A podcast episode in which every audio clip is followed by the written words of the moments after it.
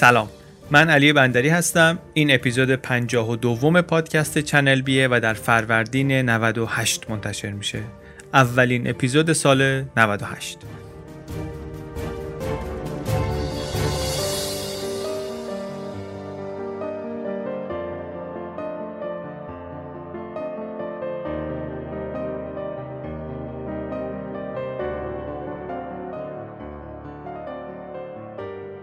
گزارش رو که در این اپیزود تعریف می‌کنیم خانم پاملا کالاف نوشته در دسامبر 2012 در تگزاس مانثلی منتشر شده.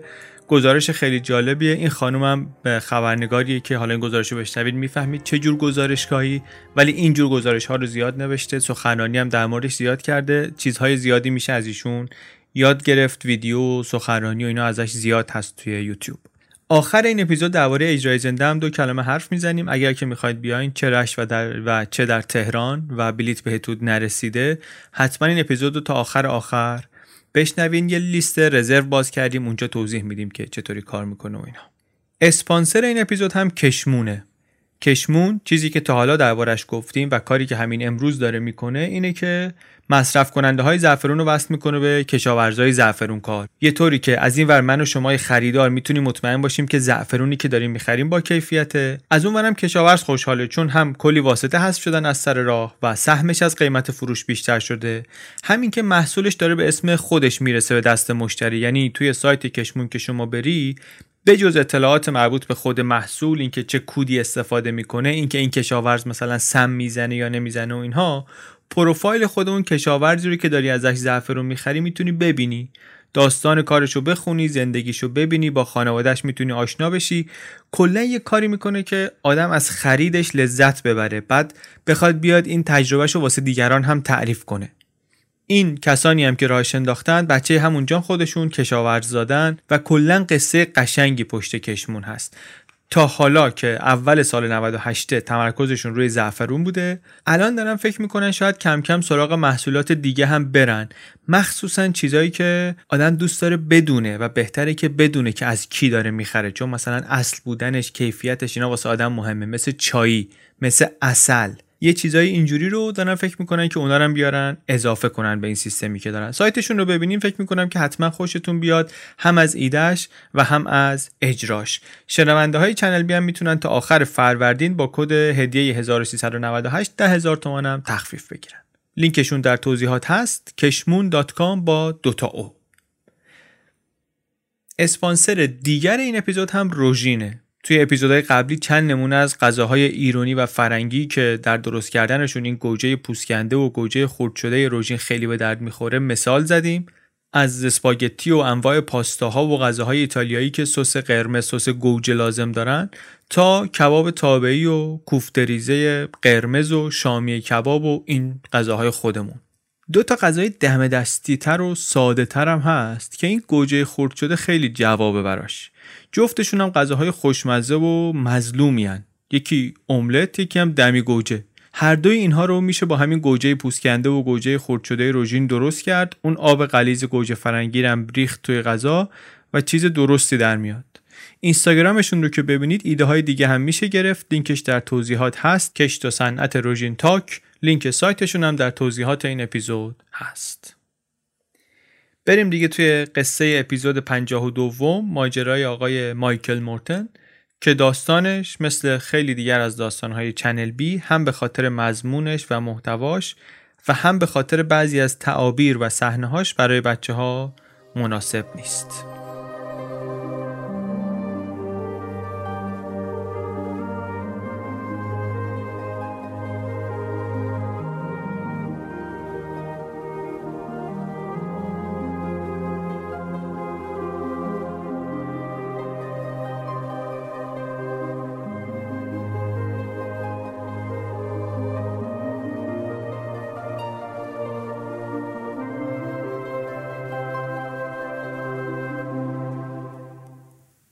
خانم کریستین در جنوب هیوستون بزرگ شده بود. مدرسه کاتولیکا می‌رفت دانش آموز خوبی بود دانش آموز محبوبی بود. برعکس همسر آیندهش مایکل. مایکل باباش در شرکت نفتی کار می‌کرد. اینا به خاطر کار پدره از تگزاس رفته بودن یه سری شهرهای کوچیک در جنوب کالیفرنیا برای زندگی. آخرش آمده بودن مستقر شده بودن در کیلگور. دو سال آخر دبیرستان مایکل اونجا رفته بود مدرسه. آخرش ولی هر دو رسیدن به یک دانشگاه ایالتی و توی همون دانشگاه هم با هم آشنا شدن. رفتن با همدیگه بیرون و یه شورولتی قرض کرده بود. مایکل همون روز اول رفتن و دور زدن و خوششون اومد از هم کریستین به یکی از دوستاش از همون اول گفت فکر کنم خودشه. اصل جنس رو پیدا کردم دوستش میگه یه خورده تودار بود پسره ولی مهربون بود قشنگ بود موهاشو با مزه کوتاه می‌کرد. اولش تو این رابطه میگه که کریستین متعهدتر بود تا تا مایک. ولی کم کم از هم دیگه بیشتر خوششون اومد. سال 77 مایک دیگه دانشگاه رو ول کرد رفت آستین. کریستین هم دنبالش را افتاد رفت. مدرکشون رو گفتن که میریم از تگزاس می‌گیریم مدرکمون واحدا رو منتقل می‌کنیم و از این کارا. رفتن بعد دیدن که نه نمیشه منتقل کرد. دیدن نمیشه منتقل کرد بیخیال شدن. مایکل رفت توی سوپرمارکت زنجیره‌ای مشغول کار شد. آخر هفته هم می‌رفتن با همدیگه دریاچه اسکی روی آب گشت و گذار با قایق موتوری. از اینجور کارهای fun غواص خوبی شده بود. روزهای تعطیل می‌رفت توی دریاچه غواصی می‌کرد ساعتها تا سال 79 که با هم ازدواج کردن. سال 79 میشه سال 57 ما. رابطهشون با هم رابطه محکمی بود رابطه عاطفی خوبی بود ولی بحث هم که می‌کردن خیلی پرشر و شور بود. این Who's Afraid of Virginia Woolf اگه دیده باشین فیلم رو خیلی میگه که حال و هوای اونو داشت همش حرف زدنشون فضای بینشون. تعنه می‌زدن به هم دیگه تند صحبت می‌کردن روک حرف می‌زدن انقدری که دوستان نزدیکشون خیلی جا میخوردن. جفتشون میگن که خیلی عینایی بودن که سر و صداشون زیاد بود. همه چیو می‌گفتن. اصلا کنار اومدنشون با هم اینطوری بود که هرچی تو ذهنشون میگذشت به زبون می آوردن مدام در حال کلکل مرتب در حال سر و کله زدن. بحث داد بیداد. آخر سرم که کوتاه می آمد و آخرش هم همیشه راه به اتاق خواب ختم می شد منتها کسی مثلا نمیشناختشون ممکن بود که فکر کنن که آقا اینا چرا با هم اینطوری حرف می‌زنن؟ این به اون میگه لکاته میگه بیچ. اصلا چه, طرز صحبت کردنه؟ می‌گفت بیچ me a beer. آقا این آدم اینطوری حرف نمی‌زنه با زنش تو خونه که. ولی رابطهشون با هم دیگه اینطوری بود. یه خونه هم خریده بودن سال 85 غرب آستین اون موقع هنوز خوب آباد نشده بود. شهر انقدی بزرگ نشده بود املاک و مستقلات وضع خیلی خوبی نداشت ساخت و ساز کلا متوقف شده بود. این جایی که اینا زندگی می‌کردن نزدیک دریاچه نصف نیمه ساخته شده بود. یه چلتیکه بود انگار از خونه های نو خونه های نوساز و انبوه زمین های پردرخت لابلای اینا. آدرس خونهشون می‌گفت آستین ولی در واقع در شمال مرز شهرستان تراویس بود در شهرستان ویلیامسون. منطقه بود میگم خونه جدید داشت خونه نوساز داشت ساخت و ساز سریع یه جاهایش اتفاق افتاده بود ولی حال و هواش روستایی بود. ارزش های سنتی این شهرهای کوچیک تگزاس رو داشت. آستین در مقابل جای ولنگاری به چشم می آمد جای خیلی آزادی به چشم می آمد پناهگاه امنی بود که آدما برن اونجا علف بکشن لیبرال بازی مثلا خیلی رواج داشت اونجا ولی در شهرستانی که اینا بودن نه قانونمندی و مرکز شهرش اصلا میگن بار نداشت مشروب فروشی نداشت ممنوع بود این چیزا اونجا. یه همچین وضعیتی. بیشتر در همسایه هم خودشون تازه وارد بودن. خیلیشون شاغل بودن بچه های کوچیک داشتن. اینا هم که آمدن اینجا پسر خودشون خیلی نوپا بود. خیلی سریع کریستین آشنا شد با در همسایه. خیلی وقتا می‌رفت سر می‌زد بهشون. اخلاق خوبی داشت آدم صاف و صادقی بود. مایکل برعکس همسرش بود. کمتر گرم می‌گرفت با مردم. یه همسایه دیوار به دیواری هم داشتن خانم الیزابت گی. این همسر یک وکیلی بود خودش مادر بود زن خوندار بود. کنار نمیومد با اخلاق مایکل خیلی راحت نبود این خانم. مایکل هم میگفتش که این زن از خودش هیچ اراده ای نداره. یه بار مثلا دو تا خانواده با هم شام رفته بودن بیرون مایکل کفری شد میگفتش که این خانم تنهایی نمی‌تونه جواب پیش خدمت رو بده. میگه نوشیدنی چی می‌خوریم؟ باید برگره شوهرش رو نگاه کنه ببینه اون چی میگه. خیلی از هم خوششون نمیآمد. حالا بعدا می‌بینیم چرا مهمه که از هم خوششون نمیآمد.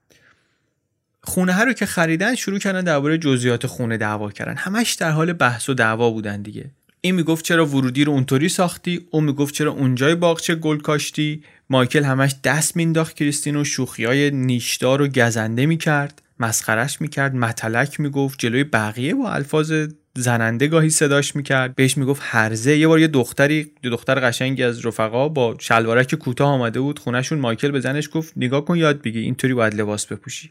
یه همچین فضایی بود توی خونشون و یه همچین مردی بود این آقا. ولی رابطهشون به نظر می‌رسید که عمیقه. بعد اون سالهای اول ازدواج یک فاجعه ای رو هم از سر گذروندن. کریستین در اولین بارداریش بچه رو از دست داد. موقع سخت چهار ماه و نیمه حامله بود. به مادرش نوشت که اگر که مایکل نبود من نمی‌تونستم با غم از دست دادن این بچه کنار بیام. خیلی کمکم کرد. دو سال کمتر طول کشید که دوباره حامله شد. و حالا دیگه هر دو خیلی خوشحال بودن. بدون هیچ آرزه جدی این نه ماه بارداری گذشت و بچه به دنیا آمد و ولی یک ساعت بعد از به دنیا آمدن اریک خبردار شدن که مشکلات جسمی داره. همون روز مجبور شدن یه جراحی اورژانسی انجام بدن روی مریش. سه هفته نوزاد رو نگه داشتن تو بیمارستان. بعد دکترها فهمیدن که یک نقص قلبی مادرزادی داره که نمی‌ذاره اکسیژن به اندازه کافی برسه به خونش. گفتن که این پسر به دوران بلوغ نمی‌رسه مگر اینکه یک عمل قلب باز روش انجام بدیم. الان هم برای قلب باز خیلی کوچیکه باید یه خورده بزرگتر بشه یا مثلا باید سه سالش بشه یا اینکه باید حداقل 13 کیلوش بشه که اون موقع بتونیم عملش کنیم. زودتر از اون خیلی ریسکش بالاست. دیگه تا اون موقع کاری از دست اینا بر نمیاد جز اینکه صبر کنن و با این شرایطش بسازن. اینا هم آمدن خودشون رو وقف مراقبت از اریک کردن. خسته که می‌شد رنگش می‌زد به آبی. هرچی هم بزرگتر می‌شد بدتر می‌شد چون انرژی بیشتری لازم داشت اکسیژن بیشتری لازم داشت که نمی‌تونست برسونه قلبش. دو سالگیش طوری بود که یه گوشه آروم میشست نقاشی می‌کرد کتاب عکسدار ورق می‌زد. انقدر زود و راحت خسته می‌شد که یه دور دور اتاق میدوید بعدش میافتاد زمین حال می‌رفت. روزای هفته صبح کریستین بچه رو برمی داشت می‌برد مهد کودک خودش می‌رفت سر کار توی شرکت بیمه کار می‌کرد. اسرا ولی دلش نمی‌خواست که بچه رو بذاره پیش پرستار دوباره. یه دوستش میگه که مایکل گای فکر می‌کرد که لازمه یه وقتهایی به خودشون یه استراحتی بدن با هم باشن برن تفریحی چیزی. ولی کریستین میگفتش که نه دیگه روزا که بچه با ما نیست من دوست ندارم که شب ازش دور بمونم. انقدرم که هر دو نگران اریک بودن و نگران سالم نگه داشتنش بودن که فشار زیادی به رابطهشون وارد شد. حداقل تا قبل از اینکه به این عمل برسن خیلی بهشون فشار وارد شد. هم فشار زیاد بود هم کم کم مشهود شد. یعنی شروع کردن به بیرون ریختن. چند دفعه مایکل پیش رفقاش درد دل کرده بود که آره ما رابطه جنسیمون کافی نیست. سکسمون کمه. زنم باید یه خود وزن کم کنه. از این شکایت ها می‌کرد. یه دوستشون میگه حرفای خیلی نیشداری می‌زد. جلوی کریستین هم می‌گفت خیلی وقتا این حرفا رو. کریستین نشنیده می‌گرفت می‌گفت محلش نذار اینا. ولی این حرفا چیزایی که آدمو ناراحت می‌کنه شنیدنش. به هر حال ولی عاشق همدیگه بودن. اینو بیشتر آدمایی که باهاشون بودن و رفت و آمد داشتن میگن. عاشق اریک بودن هر دوشون و این بچه مهمترین چیز جفتشون بود. ولی معلوم بود که یه مقدار داره سختشون میشه. معلوم بود که بهشون داره سخت میگذره. I met Chris at Stephen F. Austin State University. We were taking a psych class, and uh, she was talking to my roommate. And um, what caught my eye is he was feeding her line, and uh, she saw right through him immediately. I thought, she's pretty sharp. I want to get to know her. Chris had this amazing laugh. She would throw her head back and laugh It was just so genuine. And you couldn't help but laugh with her.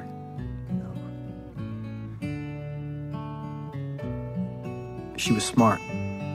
She wasn't just sociable. She had a head on her shoulders. Everybody liked her.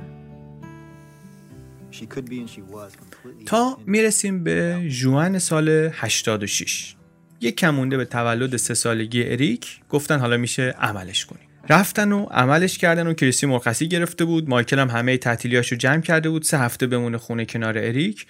عمل هم خیلی خوب انجام شد. خوب انجام شد و اصلا بعد از عمل اریک انگار شد یک بچه دیگری. برای اولین بار در زندگی لپاش گل انداخته بود. پر انرژی بود. این ور اونور میدوید میخندید. اوضاع خیلی خوب شد و اینا خوش و خورم برگشتن خونه. برگشتن خونه 6 هفته بعد 6 هفته بعد از عمل صبح روز چهارشنبه 13 اوت مایکل بلند شد از خواب. بلند شد آفتاب هنوز نزده بود. بلند شد که لباس بپوشه بره سر کار. سر صدا نمی‌کرد چون کریستین هنوز خواب بود. آروم کاراشو کرد. شب قبلش تولدش بود. جشن تولدی گرفته بودن واسه خودشون و اینا. اولش هم خیلی بهشون خوش گذشته بود. رفته بودن یه رستورانی ستایی شیکوپیک وسط شهر. بچه خوش بود سر حال بود. از بشقاب مامانش غذا می‌خورد. اینا هم ذوق داشتن که بچه اینقدر سر حال و اینا. موقعی که داشتن برمیگشتن تو ماشین خوابش برد بچه. خوابش برد. مایکل رفته بود یک فیلم معلوم الحال آنچنانی کرایه کرده بود که یک شب داغی رو با هم بگذرونن. تولدش هم بود. می‌خواست که مثلا خیلی خوش بگذره بهش. کریستین ولی وقتی که آمدن خونه پای تلویزیون خوابش برد. خوابش برد و آقا هم خیلی دلخور شد و رفت تنهایی خوابید. نصف شب کریستین اومد تو تخت گفتش که ببخشید و اینا خسته بودم و خوابم برد و فلان و اینا. فردا. صبح که مایکل بیدار شد هنوز یه خورده دماغ بود. یه نگاهی کرد به زنش که با لباس خواب صورتی و موهای افشون و اینا خوابیده. یک یادداشتی نوشت بعد از اینکه صبحانه‌شو خورد یه یادداشتی براش نوشت یه گلایه‌ای کرد که آره اینطوری شد و اینا. می‌دونم که عمدی نبود. ولی این باعث شد که من فکر کنم که چیز زیادی دارم ازت می‌خوام. ولی تو خودتو بذار جای من اگه جای من بودی چه می‌کردی و اینا. یه خورده خلاصه گله و شکایت تا آخرش هم دوستت دارم و چسبون در یخچال. گذاشت اونجا و آمد بیرون. آمد بیرون هوا هنوز تاریک بود. ساعت 6 و 5 دقیقه رسید. رفت و مدیرش خوشو بشی کرد. قرار گذاشتن که هماهنگ کنن فردا با هم برن قواسی. یکم بعد از ساعت دو بعد از ظهر زد بیرون از کار اول رفت خرید. نزدیک ساعت سه و نیم رفت دنبال اریک. رفت دنبال اریک اونجا بهش گفتن که اینجا واسه چی اومدی؟ گفت اومدم اریکو ببرم دیگه. گفت اریک نیومد امروز که. امروز اصلا اریک و مامانش نیومدن از صبح. یه خورده مایکل نگران شد که یعنی چی نیومدن؟ تلفن رو برداشت زنگ زد خونه. چند تا زنگ خورد یک مرد غریبه ای جواب داد تلفن گفت بله. گفتش که اب من خونه خودم رو گرفتم. گفت آها کجا هستی شما؟ گفت من مهد کودکم. گفت مهد کودک کجاست؟ من کلانترم. مهد کودک کجاست؟ گفت کلانتر چی؟ چه خبر شده اونجا؟ اونجا خونه من اونجا زندگی می‌کنم. گفتش آقا بیا من باید با شما صحبت کنم. گفت من ده دقیقه دیگه خودمو میرسونم. گفت خیلی خوب. بیا اینجا آرامش داشته باش ولی بیا اینجا. آرامش که نمی‌تونه آدم داشته باشه تو این شرایط. گفت خیلی خوب. گوشی رو گذاشت و آمد خونه دید دور خونه یک نوار زردی بستن که سر صحنه جنایت می‌زنن که نزدیک نشین. عصر داغ تابستون. خیلی از همسایه ها آمدن بیرون تو حیات دارن میچرخن ببینن چه مایکل رو که دیدن همه ساکت شدن. اومد و سعی کرد از بین مامورای پلیس و کارشناسای جرم شناسی و اینا راهش رو باز کنه بره تو. چند نفری آمدن سمتش خودش معرفی کرد. کلانتر گفت که شوهر است. نفسش در نمیومد گفت پسرم کجاست؟ حالش خوبه؟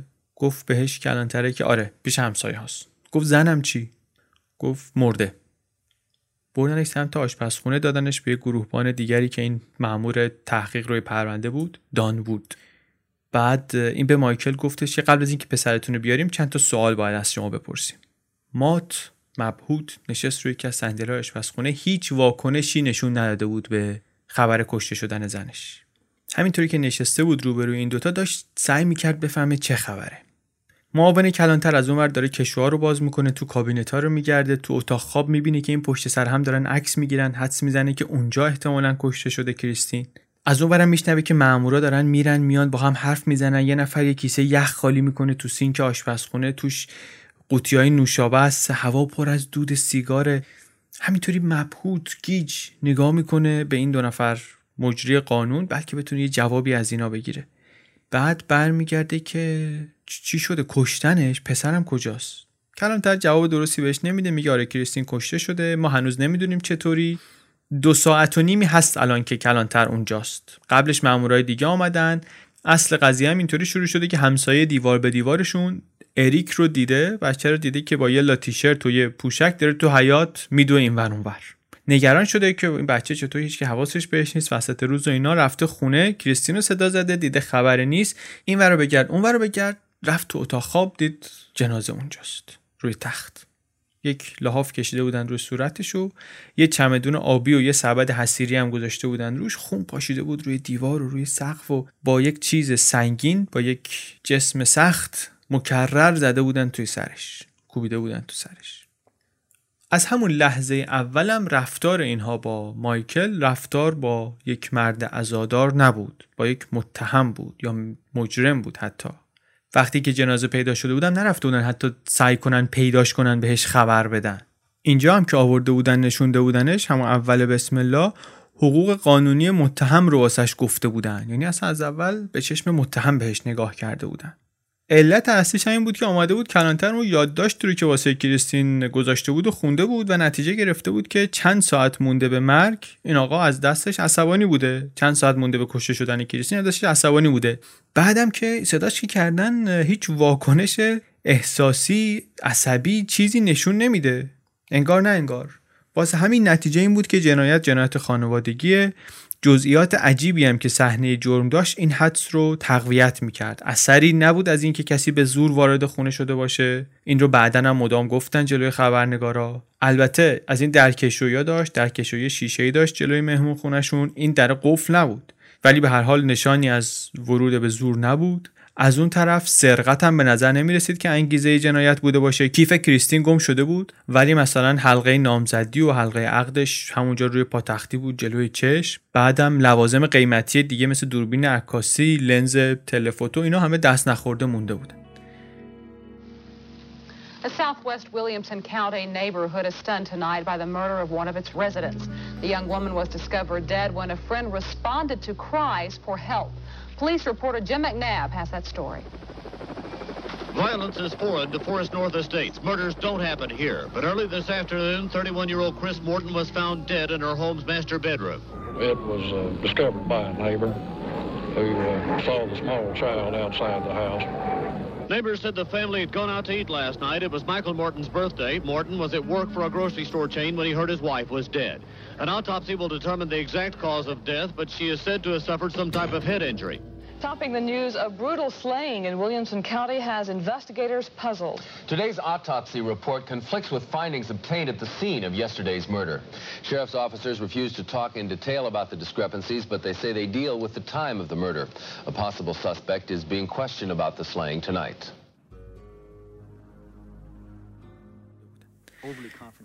مایکل وکیل نخواست گفت خودم جواب میدم. خیلی هم سریح خیلی هم کامل جواب همه سوالا رو داد. بهش گفتن تعریف کن دیروز چی شده. با جزئیات تعریف کرد. حتی تا اینجایی که تو رستوران چه ماهی خورد من چه جورابی پوشیده بودم.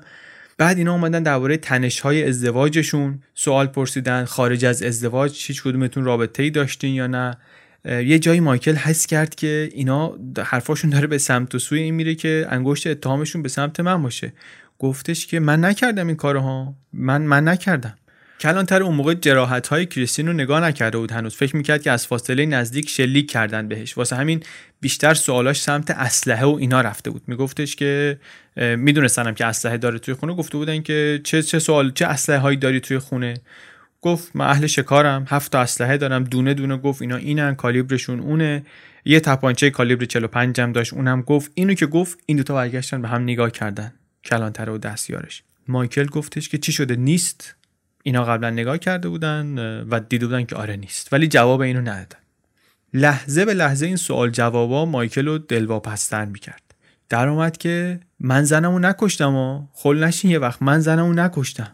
ولی اینا ادامه دادن. تمام اصر رو ادامه دادن. بعدم مایکل رو بردن خونه همسایه. اریک اونجا نشسته بود داشت باز خودش بازی می‌کرد. باباشو که دید دوید اومد سمتش و اینم خم شد و بغلش کرد و اینا و اونجا گریهش گرفت.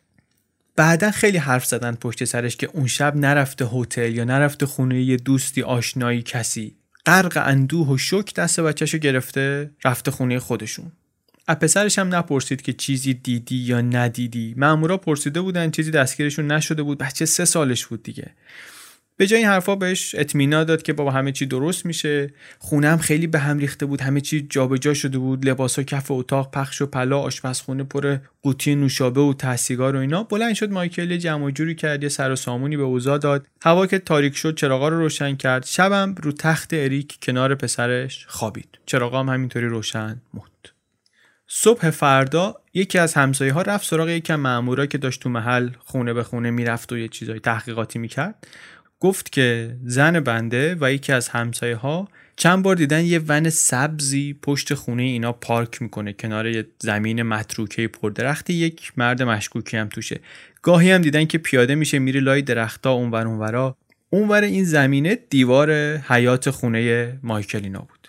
همسایه میگه همون شب یا حالا مثلا یا فردا شبش یه مأمور دیگه اومد در خونه ما.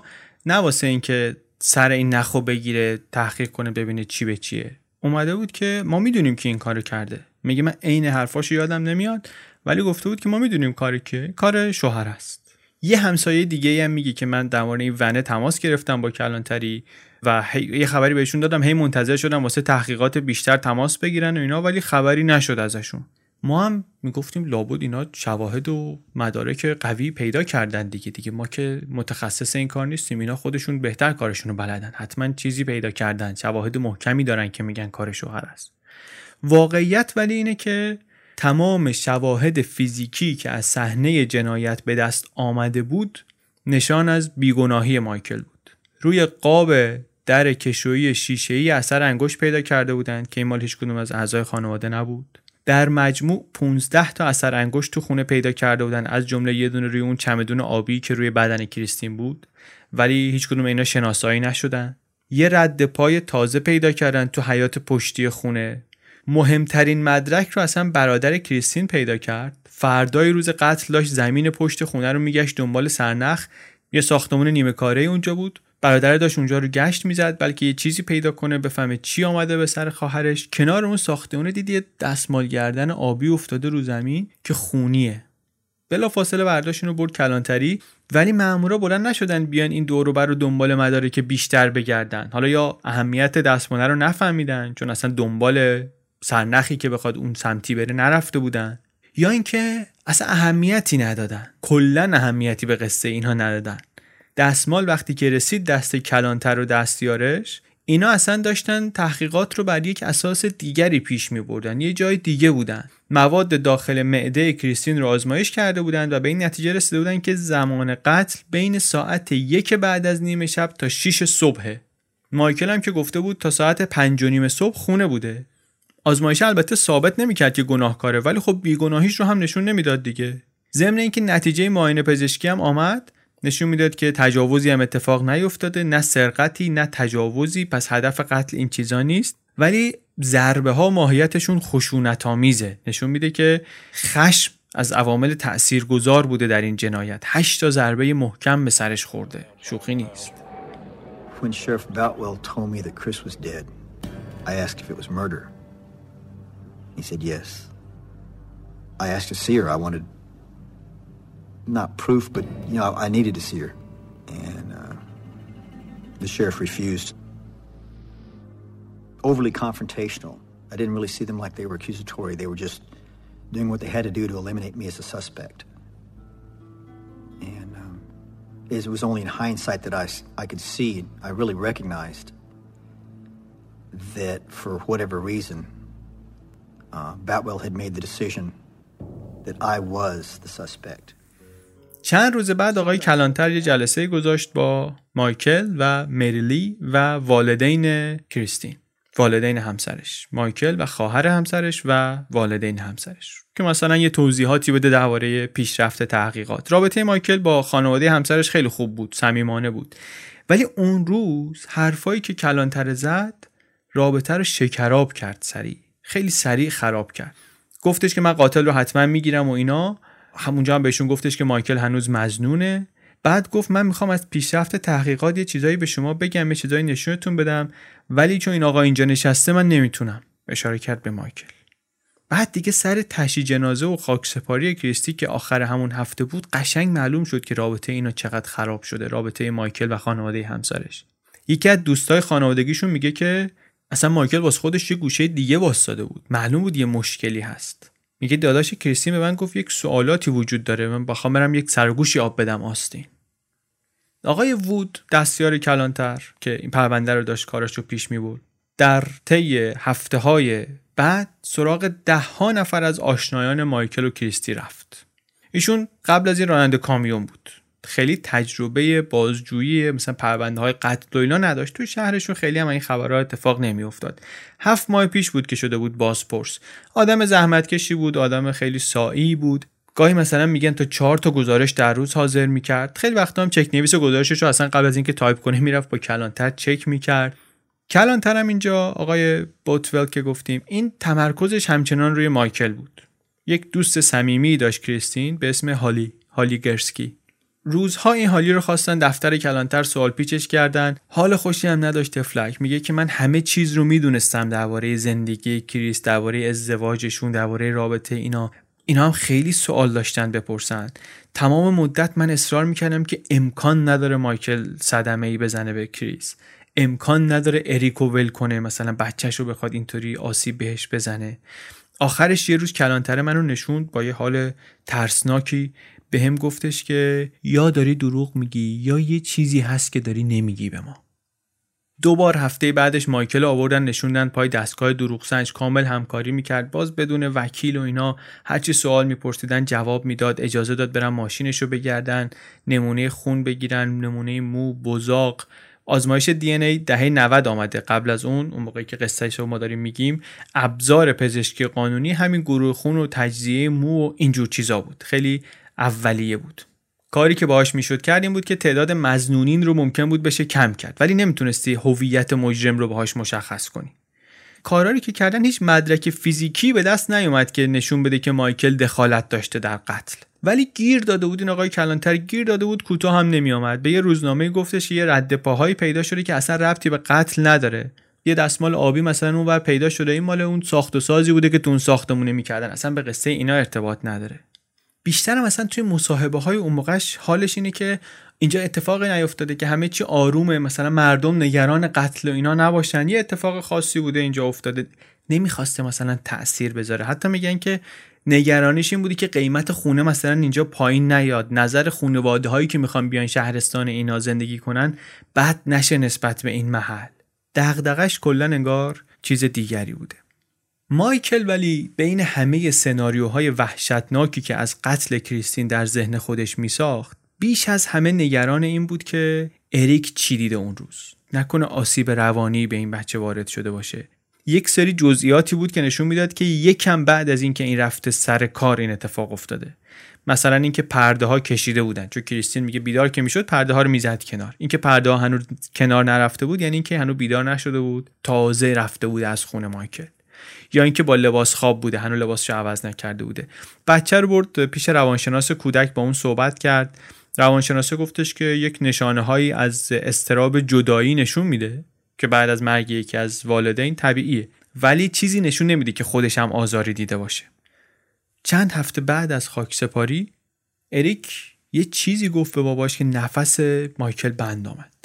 داشت کف دستشویی رو میشست.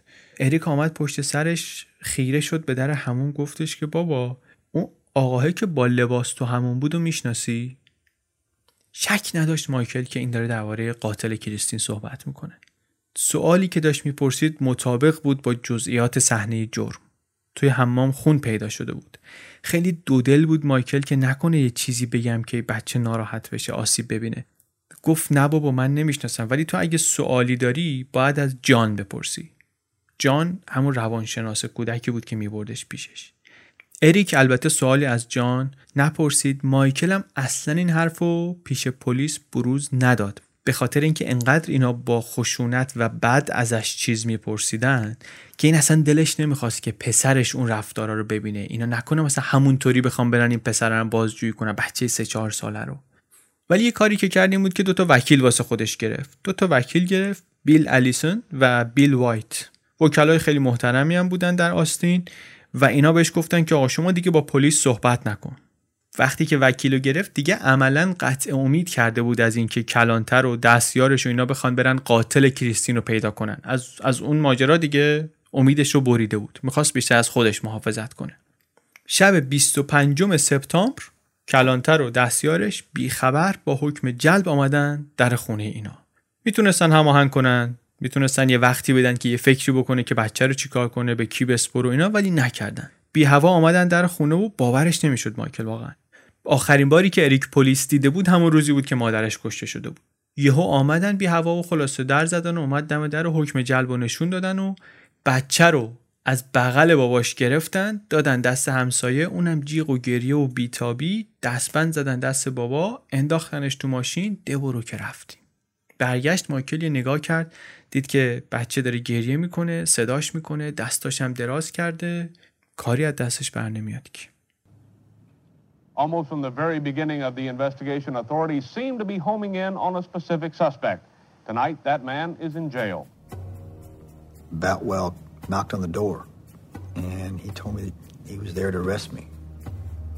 And I don't remember the exact words, but I said something along the lines of, "What? You've got to be kidding! What?" To me, it was just so ludicrous. Um, I turned off some stuff in the kitchen. I grabbed Eric and I told him that I wanted to call a friend to come get him. And he said that wouldn't be necessary. He had already arranged for some neighbors to take my son. And I didn't want him to go to those particular neighbors. But they pulled him out of my arms and his arms are outstretched. He's calling my you know, calling to me and they're handcuffing me and I'm like, oh crap. Morton became the target of the investigation because of a set of circumstances. For instance, there was the autopsy. It said Chris Morton died of at least eight blows to the head around 1 a.m. August 13th, long before her husband said he'd left for work. long intensive investigation. بردن مایکل رو بعد از بازداشت به زندان جورج تاون بردن اونجا اوایل اکتبر به قید وسیقه آزادش کردن برگشت خونه سعی کردن دوباره زندگی عادی مثلا از سر بگیرن. توی مدت مونده بود پیش پدر بزرگ مادر بزرگش پدر بزرگ مادر بزرگ هاش در واقع عادی بودن ولی خب ممکن نیست که چطور ممکنه شما تو این شرایط عادی باشی؟ پنج ماه دیگه قراره که مایکل رو محاکمه کنن به جرم قتل همسرش به اتهام قتل همسرش. و چهل ساعت در هفته هنوز داره میره سر کار. اخراج نشده اخراج نمیشه مگر اینکه محکوم بشه. از اون طرف به اریک باید برسه میبردش جلسات روانکاوی میبردش ویزیت متخصص قلب. می‌دونه یه سری از همکاراش بالاخره یه فکرایی دارن درباره ماجرا نظر خوشی ندارن بهش. ولی بعضی دیگه هستن که آغوششون بازه بهش خوش آمد میگن.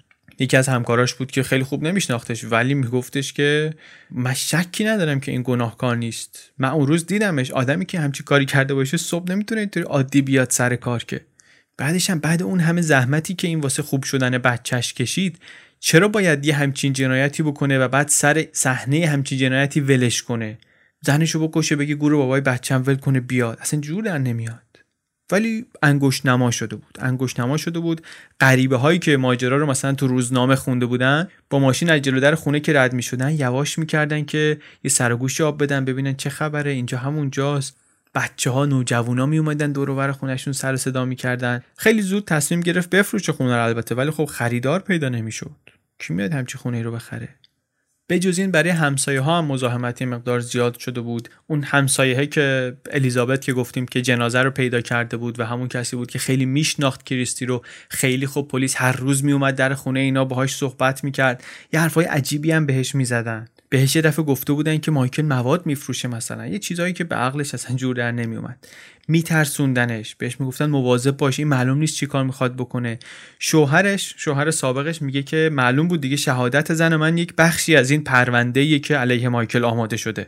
هم کسی که جنازه رو پیدا کرده هم کسی که یه سری از حرفای ناجور مایکل رو درباره زنش شنیده هم این همه چیز می‌دونست. از اینا شاهد مهمی بود و مسترب شده بود آشفته شده بود. اون بیچاره هم به هم ریخته بود. مایکل ولی از این طرف آدمی نبود اصولا که خیلی اهل تظاهرات و نمایش باشه. خیلی خیشتندار بود اما همین خیشتنداری همین که واسه مرگ کریستین احساساتی از خودش بروز نمی‌داد این هم دلشوره این خانم الیزابت رو بیشتر کرده بود. هم در شکلگیری این جو علیهش خیلی اثر داشت. مخصوصا که این خانم الیزابت یه روزی دید دو روز بعد از اینکه کریستین رو خاک کرده بودن دید که این مایکل افتاده به جون یه سری از گلایی که کریستین تو باغچه کاشته و این بهش می‌گفت چرا اینجا کاشتی چرا فلان کردی. حالا دیگه اون موقع ذهنش نمی‌رفت که تابستون گرم گله خوش شده می‌خواد مثلا یه دستی به سر و گوش باغچه بکشه. خونه رو می‌خواد یه کاری کنه که راحت تر شاید بتونه بفروشه. بدتر از کندن گلا بود که مایکلی که دوستاشو که تو کار بنایی و اینا بود آورد اتاق خواب خونه رو رنگ زدن ترتمیز کردن شبا همونجا میخوابید. رو همون تشکی که کریستین کشته شده بود. خواهرزنش وحشت کرده بود می‌گفت چه کاری تو می‌کنی اینا؟ میگفتش که چیه؟ مگه من از این تخت کلی هم خاطرات خوب دارم. به وضوح حالش حال شک بود هنوز. شبا که میخوابید یه اسلحه میذاش کنار دستش. ولی همین ماجرای گلاب و تخت و حرفای تند و تیزی که زده بود به کریستین قبلا و اینا همه کنار هم این تصویر رو درست کرده بود که مایکل آدمی بیاتفه آدمی کل شق و خب البته که از چنین آدمی قتل هم برمیاد. اون نتیجه هم که از کالبوت شکافی آمد این رو تایید کرد. این فکرها رو این نظریه رو تایید کرد تقویتش کرد. وقتی کالبوت چکافی کردن حدسشون این بود که کریستین شامش رو ساعت 11 شب خورده. گفتن زمان مرگش مثلا نهایتا دیگه 6 صبح بوده که میشه نیم ساعت بعد از رفتن مایکل. ولی بعدا گفتن اطلاعات اون موقع کامل نبوده. رفتیم رستوران رسید کارت اعتباری مایکل رو گرفتیم. دیدیم که آقا زمانی که پول داده ساعت 9 و 21 دقیقه شب بوده. اون موقع پول شام حساب شده. حالا آمدن دوباره زمان مرگ رو حساب کردن. گفتن نه قطعا این اتفاق قبل از ساعت یک و نیم شب افتاده. یعنی بر اساس آزمایش محتویات نیمه هضم شده معده این عدد رو حساب کردن این زمان رو حساب کردن. روش البته روش دقیقی نیست. اون موقع هم روش دقیقی نبوده. ولی این تغییر رو دادن. جالبم هست زمان شام دو ساعت دو ساعت و نیم رفت عقب ولی زمان تخمینی مرگ رو پنج ساعت بردن عقب. ولی خب نتیجه این آزمایش خیلی سرنوشت ساز بود. به خاطر اینکه بجز اریک بچه سه ساله تنها کسی که در فاصله ساعت نه نیم شب تا یک و نیم بامداد همراه کریستین بوده کی بوده؟ خود مایکل. اون مأمور پزشکی قانونی که تو این پرونده مایکل شهادت داد چند سال بعد دو تا متهم دیگه ای رو هم تو پروندهشون رفت و شهادت داد و باعث محکومیتشون شد. یکیشون کسی بود که سال 94 به اتهام قتل 6 نفر به اعدام محکوم شده بود. یکی دیگه هم یکی بود که متهم شده بود که در آستین یه دختر دو ساله ای رو انقدر زده که کشتتش. هر دوی اینا بعدا ثابت شد که بیبی گناهن و آزاد شدن. کلا این کاری که پزشکی قانونی در پرونده مورتن کرده بود رو سال 2004 آمدن بررسی کردند و گفتن که خیلی ایراد داشته. اصلا اطلاعات دقیقی نداشته که بتونه ارزیابی کاملی بکنه. چون سر صحنه جنایت نرفته. یا صحبتی از اینکه ماهیچه ها سفت شده باشه یا خون پایین بدن جمع شده باشه یا تغییرات دما در بدن مقتول چطوری اینا اصلا نکرده. اینا ابزارهای مرسومی که خیلی کمک می‌کنن به تخمین زمان مرگ. ولی حالا کاری به این اتفاقات نداریم اینا سالها بعد اتفاق افتاد. اون موقعی که ما داریم قصهش رو تعریف می‌کنیم چند هفته بعد از اینکه پزشکی قانونی اون تخمین اولیه خودش از زمان قتل رو عوض کرد رسوندش به ساعت یک و نیم صبح آقای کن اندرسون آدم مهمیه توی این ماجرا. آقای کن اندرسون دادستان ویلیامسون بود. قبلا آمده بود گفته من این مقدار تردید دارم که مدارک علیه متهم کافیه. الان گفتش که نه دیگه به نظر می‌رسه مدارک کافی است و پرونده رو گفت می‌تونیم ببریم به دادگاه. برای جلسه استماع تنها شاهدی هم که دادستان آورد آقای کلانتر بود و بر اساس شهادت ایشون به مایکل اتهام قتل عمد درجه یک وارد شد. درجه اول. A Williamson County man took the witness stand today in his own murder trial. 32-year-old Michael Morton is charged in the death of his 31-year-old wife, Chris. Morton broke down in tears today as District Attorney Ken Anderson showed him photos of his wife's body. In other trial news, damaging testimony yesterday in the wife-beating murder trial of Michael Morton. The jury relied on the testimony of Travis County medical examiner Dr. Roberto Vallardo, who placed Morton's time of death at 1.15 that morning before Michael left for work. The medical testimony as far as time of death seemed to point out to me that she had to have died uh, much earlier than the time that Michael was supposed to have gone to work. He definitely convinced us that when he had time of death at 115 that even if he'd been off by an hour or two or three or four, the time of death was while Michael was still in the house.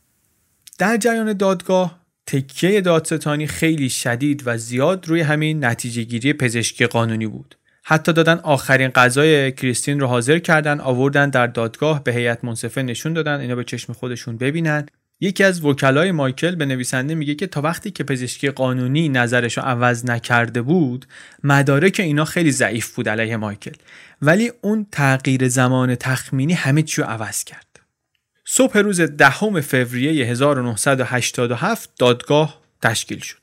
دادگاه پرونده ایالت تگزاس علیه آقای مایکل دبلیو مورتن. مایکل پیشونی پسرش رو بوسید و سپردتش دست مادر بزرگش و مادر خودشو بعدم را افتاد که بره ببینه چی میشه دیگه. انقدر مدارک علیهش ضعیف بود که خودش خیلی خوشبین بود. حتی نکرده بود مثلا یه سر و صورتی بده وسایل خونه یه فکری بکنه که اگه محکوم بشه کی از اریک می‌خواد مراقبت کنه اینا. تقریبا مطمئن بود که اتفاق بدی واسش نمیافته. روز دادگاه هم رفت دنبال وکیلش بیل وایت و اون یکی وکیل دیگهش و با هم رفتن دادگاه. رفتن دادگاه خلوت بود اون دور برش هنوز پرونده پرونده مهمی نشده بود. توجه رسانه ها جلب نشده بود. دو سه تا خبرنگار آمده بودن. دادستانه هم خودش رو غرق کرده بود تو پرونده آماده کرده بود. واسه داسه دادگاه می‌دونست رقبای سرسختی داره. دوتا وکیلش وکیلای مهمی بودن. سابقه چشمگیری داشتن. یکیشون استاد دانشگاه بود اون موقع. صبح اون روز آمد و آقای دادستان پنج نفر مرد و هفت نفر زنی رو که در هیئت منصفه بودن مورد خطاب قرار داد. و نظریه شاکی رو توضیح داد. گفتش که نظر ما درباره پرونده اینه. یعنی روایت خودش رو روایت شاکی رو از قصه اینطوری تعریف کرد. گفتش که آقای مایکل شب تولدش بعد از اینکه همسرش کریستین دستش رو رد کرده به شدت عصبانی شده یک ویدیوی آنچنانی هم که کرایه کرده بوده اونو نگاه کرده و لحظه به لحظه خشمش بیشتر شده رفته یک شیء سنگینی رو برداشته احتمالا چما و رفته اتاق خواب و اونجا انقدر زدتش تا مرده. بعدم توضیح داد که بعد از قتل صحنه سازی هم کرده که سرقت به نظر بیاد دلیل ماجرا اما خیلی مبتدیانه و ناشیانه بوده این کارش. چهار تا کشور رو ریخته بیرون و یه یادداشتی هم نوشته یه جوری که انگار زنش هنوز زنده است یادداشت‌ها گذاشته واسش اونجا. کلا در انگیزه قتل خیلی اقراق کردن خیلی قلوف کردن. چقدر مگه پیش میاد یه کسی زنش رو به خاطر خودداری مثلا از رابطه جنسی با چماق بکشه؟ ولی پافشاری کرد آقای اندرسون که نه قصه همینه و به هیئت منصفه هم گفتش که مایکل آمده بعدش کیف کریستین و کلت 45 میلیمتری خودش هم ورداشته قبل از اینکه بره سر کار یه جایی اینا رو هم سر به کرده که ماجرا سرقت به نظر بیاد. مدرک محکمه پسندی نداشت خیلی. از در احساسات وارد شد. اولین شاهدی هم که برد مادر کریستین بود. بریده بریده این خانم یه مقداری از مسائل زندگی دخترش گفت. پشت سرش خانم همسایه آمد یک تصویری از ازدواج ناموفق اینها ترسیم کرد پیش چشم حضار جر و بحثایی که داشتن. گفت من میشنیدم که مایکل با الفاظ بدی صدا می‌کنه کریستین رو. دقیق و واضح از ماجرای پیدا کردن جنازه حرف زد. درباره این حرف زد که تو این هفته های بعد از ماجرا مایکل چقدر سرد بوده چقدر بی احساسات بوده. وقتی که آقای اندرسون بهش گفت که تعریف کن که روز بعد از خاک سپاری چی کار کرده مایکل خیلی احساساتی شد این خانم. گفتش که اول یه دقیقه ساکت شد سعی کرد خودش رو جمع جور کنه بر احساساتش غلبه کنه. بعد یه نگاه به مایکل کرد. و شمرده شمرده شروع کرد گفتن که دو روز بعد از خاکسپاری این آقا داشت توی باغچه گلا رو از ریشه در می آورد. سخنگوی هیئت منصفه بعدا به نویسنده میگه که با این که به نظر می آمد که شهادت این خانم از قبل تمرین شده است و نمایشیه ولی نفرتش در اون لحظه از این آدم واضح بود معلوم بود که متنفر از مایکل و ایشون که توی هیئت منصفه بود میگه که از اون لحظه به بعد منم دیگه از مایکل خوشم نمیآمد. فکر می‌کنم بقیه اعضای هیئت منصفه هم احساسشون همین بود. هنوز مشخص نبود که این قاتل یا نه ولی من می‌دونستم که دیگه خوشم نمیاد از این بابا. یه کار دیگه هم کردین آقای اندرسون ضمن اینکه القا کرد که از همسرش متنفر بوده مایکل یک تصویری ازش درست کرد به عنوان آدمی که انحرافات جنسی داره. با اینکه وکلاش اعتراض کردن قاضی اجازه داد که دادستان دو دقیقه اول از اون فیلمی که اون شب اجاره کرده بوده رو در دادگاه پخش کنه. گفتش که این فیلمو که ببینین حال و هوای مایکل رو قبل از قتل می‌تونید احساس کنید. فیلمه با استانداردهای امروز خیلی فیلم بیشور و حالیه. اینجا اسم شما نمیگیم ولی خب توی مقاله می‌تونه هر کسی که خواست بره پیدا کنه. ولی جلوی اعضای هیئت منصفه نشون دادن این فیلم به نفع مایکل نشد نهایتا. یکی از اعضای هیئت منصفه به نویسنده بعدم میگه که من همش با خودم می‌گفتم چه جور آدمی میشین آخه همچی فیلمی نگاه می‌کنه. بعدم یک سرولوژیست آوردن یک متخصص سروم شناسی این شهادت داد که یکی از لکه هایی که روی تخت هست اسپرمیه که با گروه خونی مایکل می‌خونه. از این شهادت استفاده کرد اندرسون یک سناریوی ترسناکی ساخت. گفتش که مایکل زنش رو کشته بعد ایستاده بالای سرش خودرزایی کرده.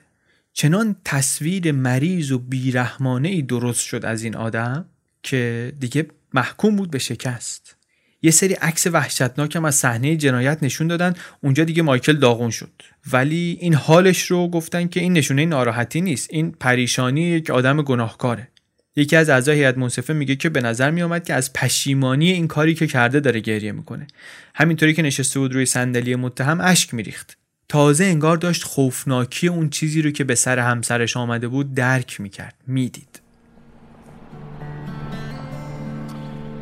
Ken Anderson's theory of the case was the theory that it was Michael's birthday. Christine had uh, refused to have sex with him that night. And he went into a homicidal rage and killed her. Channel 7's Gary Gabriel reports prosecutors say he beat his wife to death after she refused to have sex with him on his birthday. The headline reveals the argument of the prosecution. District Attorney Ken Anderson today focused his line of questioning on Morton's infrequent sexual relationship with his wife. Anderson, you complained you didn't get enough sex in public, didn't you? Morton, yes. Anderson, you complain you didn't get enough sex in front of her friends, didn't you? Morton, yes. Under Ken's theory at that point, then Michael masturbated over Christine's body uh, as, I guess, some form of sexual release. We don't know what it was. But when he did that, he had tears coming down his eyes, uh, out of his eyes, as he talked to the jury. خلاصه با اینکه مدرک قطعی در پرونده علیه مایکل وجود نداشت اما اندرسون یه کاری کرد که به قدر کافی مقصر به نظر بیاد.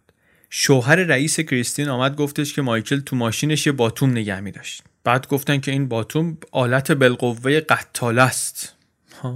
بعد یه متخصص پزشکی قانونی آورد گفتش که این مقتول چهار ساعت بعد از اینکه شام خورده کشته شده. البته این رو هم گفت گفتش که این زمان تخمینی مرگ نظریه که من بر اساس تجربه دارم میدم. اظهار نظر علمی نیست. ولی این تفاوت ظریف رو اعضای هیئت منصفه اون موقع متوجه نشدن و این مامور پزشکی قانونی رو به عنوان یک منبع معتبری گرفتن برای دادن نظر علمی. مایکل دیگه حالش داشت دگرگون می‌شد. تو این ساعت های نهاری که دادگاه رو یه ساعت تعطیل می‌کردن واسه تنفس چیزی که گلوش طبیعتا پایین نمی‌رفت میشست این پنجره های ساختمون رو نگاه می‌کرد مردم رو نگاه می‌کرد که حواسش مثلا پرت کنه از این مسئله این وحشتی که داره میخزه کم کم توی ذهنش رو سعی کنه از خودش دور کنه نکنه گناهکار بشناسن من آخرش. وکلاش هم کم کم داشتن دلواپستر می شدن نهار نمیخوردن خیلی وقتا که بشینن پرونده رو بخونن هی آماده تر بشن واسه شاهدایی که مثلا اصر قراره بیان. ولی مانع اینها چیزهایی بود که نمی‌دونستن اطلاعاتی که نداشتن. کاری که آقای اندرسون کرده بود این بود که از اون تحقیقاتی که کرده بود اطلاعات خیلی مقدماتی و ابتدایی رو قبل از دادگاه منتشر کرده بود. خیلی چیزا رو نگفته بود. یعنی گزارش های کالبوچه کافی رو داده بود عکس های صحنه جنایت رو داده بود ولی تقریبا همه چیزهای دیگر رو نگه داشته بود پیش خودش. حتی حرفایی رو که مایکل روز قتل زده بود نداده بود به این وکلا که ببینن. وکیله میگفتش که من هیچ وقت ندیدم دادستان بیاد حرفای شفاهی متهم رو از وکیلش پنهان کنه. یک سطح تازه‌ای بود از همکاری نکردن انعطاف ناپذیر بودن. ما تا حالا هم چیزی ندیده بودیم. البته قانونی بود در تگزاس که می‌گفت مأموران اجرای قانون باید بعد از شهادت دادن همه گزارش ها و یادداشتاشون رو تحویل بدن. این کارم کردن. اون شهادتی که مثلا آقای کلانتر داد مدارکی که آقای کلانتر داشت اینا رو بعدا تحویل داد. یادداشت دستنویسی هایی که مثلا نوشته بود اونجا. ولی همه این مستندسازی که از پرونده کرده بود کلا هفت صفحه بود. کمتر از هفت صفحه بود. رسیدگی به یه پرونده قتل مهم مثلا ولی هیچی توی اون دستنویس ها نبود. عجیبترش این که اون دستیار کلانتر و آقای وود رو اصلا احضار نکردن به جایگاه شهادت. آدمی که یکی از بازپرس های اصلی پرونده بود. خیلی تصمیم عجیبی بود. وکیل میگه ما همینجا فهمیدیم یه کاسه زیر نیم کاسه است. نمیفهمیدیم جریان چیه. دلایل زیادی بود که ممکن بود که باعث این تصمیم شده باشه. شاید شاهد به درد نخوریه. شاید می آمده سوال جوابای اینا رو خراب می‌کرده. شاید هم فکر می‌کردیم اندرسون داره دوم میپاشه. داره یه کاری می‌کنه که ما فکر می‌کنیم بهتر اونو بیاریم بعد اونو که بیاریم یه حرفایی بزنه که به نفع ما نشه. نمیفهمیدیم چه خبره. ولی یه احتمال دیگه ای هم بود. شاید اینو نیاوردن شهادت بده که مجبور نباشه یادداشتاشو تحویل بده. اگه شاهد نباشه نباید تحویل بده دیگه اونا رو. هرچند قانونا اگر مدرکی دال بر تبرعه متهم پیدا بشه اونم باید تحویل بدن. ولی به هر حال اونها رو ندادن و وکلاش هم با این اطلاعات کمی که داشتن دفاع قوی کردن. متخصصانی آوردن برای شهادت که اینا صحت این زمان تخمینی قتل رو بردن زیر سوال. اما داستان منسجمی نداشتن که بگن. روایت چفت و بستاری نداشتن. برخلاف دادستان. دادستان یه داستانی چیده بود می‌گفت این قصه است. اینا می‌گفتن نه قصه این نیست. ولی حالا قصه چیه؟ حرفی نداشتن بزنن. به خود هیئت منصفه هم گفت وکیل گفتش که ما درباره اینکه کی کشته کریستین رو واقعا هیچی نمی‌تونیم بگیم. هی هم میشستن اطلاعات رو مرور می‌کردن اثر انگشتای ناشناخته رو در کشویی قفل نشده رو رد پای توی حیات پشتی رو می‌خواستن با اینا ثابت کنن که یک مهاجم ناشناسی مثلا بوده حمله کرده. ولی چون دسترسی به یادداشت ها و تحقیقات وود نداشتن نمی‌تونستن کل تصویر رو ببینن. نمی‌تونستن بفهمن چه خبره. اهمیت اون دستمال آبی خونی هم که در صد متری محل جنایت پیدا شده بود رو هیچ وقت نفهمیدن. چون اصلا در جریان محاکمه هم هیچکس بهش اشاره نکرد. حتی اون سوال ترسناکی که اریک پرسیده بود از باباش درباره مرد توی حمام اونم اصلا مطرح نشد. می‌دونستن که اریک موقع وقوع قتل خونه بوده و ممکنه یه چیزی دیده باشه. اما اینم می‌دونستن که خیلی بعید قاضی بذاره که یه بچه سه ساله رو اینا بیارن اینجا شهادت بده. بماند تازه که خود مایکل رو هم نمی‌شد راضی کرد که اجازه بده بچهش پاش کشیده بشه به اینجا. به شدت میگن محافظت می‌کرد از اریک. اصلا وکلا اجازه نداشتن درباره پرونده باهاش حرف بزنن. تا رسید به روز پنجم دادگاه. روز پنجم مایکل اومد به جایگاه. آمد با آرامش سوالا رو جواب داد ولی نتونست اون تأثیر بدی رو که حرفای دادستان و شاهدهاش روی اعضای هیئت منصفه گذاشته بود جبران کنه. به قول وکیلش میگه در طول این مصیبت این یک بار هم کنترل خودش رو از دست نداد. می‌خواست که مردم قوی ببیننش و فکر کنن که نه این کنترل اوضاع دستشه و وکیله میگه من فکر کنم همین به ضررش تمام شد. هیئت منصفه وقتی که دیدن یک آدم خشک بیروحی آمده اینجا جا خوردن. یکی از هیئت منصفه میگفتش که من اگه بودم داد می‌زدم می‌گفتم من عاشق زنم بودم من نکشتمش ولی این از این کارا نکرد. یکی دیگهشون میگه من متقاعد نشدم حرفاش باور کردنی نبود به خاطر اینکه احساساتی از خودش نشون نمی‌داد اصلا. در عوض آقای اندرسون ولی نمایش خوبی را انداخت. یه جایی وقتی داشت با هیئت منصفه حرف می‌زد یک قطره اشکی هم فشاند. یا وقتی که داشت سوال می‌پرسید انقدر داد می‌زد که صداش از دادگاه می‌رفت بیرون. حقیقت داره که باتون ورداشتی زدیش؟ می‌گفت نخیر گفت زدیش؟ دستاشو می‌برد بالا محکم می آورد پایین. یه جوری که انگار داره خودش می‌زنه کریستین رو اینطوری سوال می‌پرسید. می‌گفت زدیش؟ می‌گفت نه. دوباره می‌گفت زدیش؟ می‌گفت نه نزدم. می‌گفت وقتی میزدیش چی پوشیده بودی؟ می‌گفت من نزدم. می‌گفت چی پوشیده بودی؟ می‌گفت هیچی نپوشیده بودم. میگه هیچی نپوشیده بودی؟ وقتی وایساده بودی بالا سرش خود ارزایی می‌کردی هیچی نپوشیده بودی؟ می‌گفت نه. گفت زن تو زدی خونشو پاشیدی رو عکس پسر کوچیکت؟ با صدای لرزون این تفلک می‌گفت نه. توی صحبت پایانیش در دادگاه آقای اندرسون یک تعدادی از این متزلزل ترین مدارکش رو به عنوان سند بیچون و چرای گناهکاری مایکل اومد ارائه کرد. گفتش که این باتوم مایکل فقط یه اسلحه نبوده که یه زمانی داشته. نه این ابزاری بوده که باهاش زنش رو انقدر زده زده زده که مرده. بعد اومد زمان مرگ رو که خود متخصص پزشکی قانونی گفته بود من این نظرمه و پایه علمی نداره اینو کرد یک واقعیت غیر قابل انکار. گفت شواهد پزشکی نشون میده که متهم همسرش رو به قتل رسونده. علم پزشکی به ما ثابت می‌کنه که متهم قاتله. هفت بار ضمن صحبتاش از عبارت علم پزشکی استفاده کرد. سعی کردن وکلا در صحبتهای پایانی خودشون نشون بدن که آقا اتهام ثابت نشده. ولی در نهایت نظر آقای اندرسون در مورد مایکل اینکه بیرحمه اینکه احساس مسئولیت اخلاقی نداره اینکه امیدی بهش نیست اینا روی کم بودن مدارک علیه متهم سایه انداختن. رأیگیری هیئت منصفه دو ساعت هم کمتر طول کشید. تازه 11 نفرشون همون اول اصلا رأیشون مشخص بود. یه نفر فقط مخالف بود. محاکمه مجموعا 6 روز طول کشید. وقتی که آمدن رأی رو دادن و گناهکار شناختنش پاهای مایکل دیگه تاب نیاورد. نشست رو صندلی سرش گذاشت رو میز و شروع کرد به گریه کردن. قبل از اینکه حکمش رو بهش بدن حبس ابد گفت جناب قاضی من این کارو نکردم. تنها چیزی که می‌تونم بگم اینه. من این کار رو نکردم.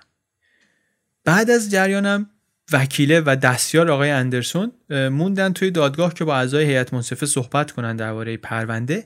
اینجا بود که وکیله شنید که این دستیاره به چند نفر داره میگه که اگر وکلا به یادداشت‌های وود دسترسی داشتن وود اون بازپرسه بود دستیار کلانتر.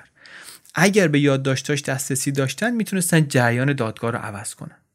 وکیله میگه من موندم که چی بوده توی این گزارش مگه ولی اون موقع هیچی نمی‌دونستم سرم در نیاوردم یه ماه یه ماه خورده ای مایکل رو نگه داشتن در زندان شهرستان بعدش فرستادن زندان ایالتی تگزاس. توی مدت با یه زندانیای آشنا شد که اینا شرایط زندان رو می‌دونستن و آمادش کردن. یک توصیه هایی بهش کردن که اینا رو آویزه گوشش کرد. مهمترین چیزی هم که بهش گفتن این بود که دهن تو ببند چشم تو باز کن. جلوی هیچ کسی هم نباید کوتاه بیای. تو زندان خیلی مهم نیست که ببری یا ببازی. در دراز مدت اینکه انقدر بخوری جونت در بیاد خیلی بهتر از اینه که بگن این ارزه دعوا نداره. هر وقت درگیری شد بزن بزن تو درگیری. درگیر شو. دعوا رو بکن. حالا باختی هم باختی.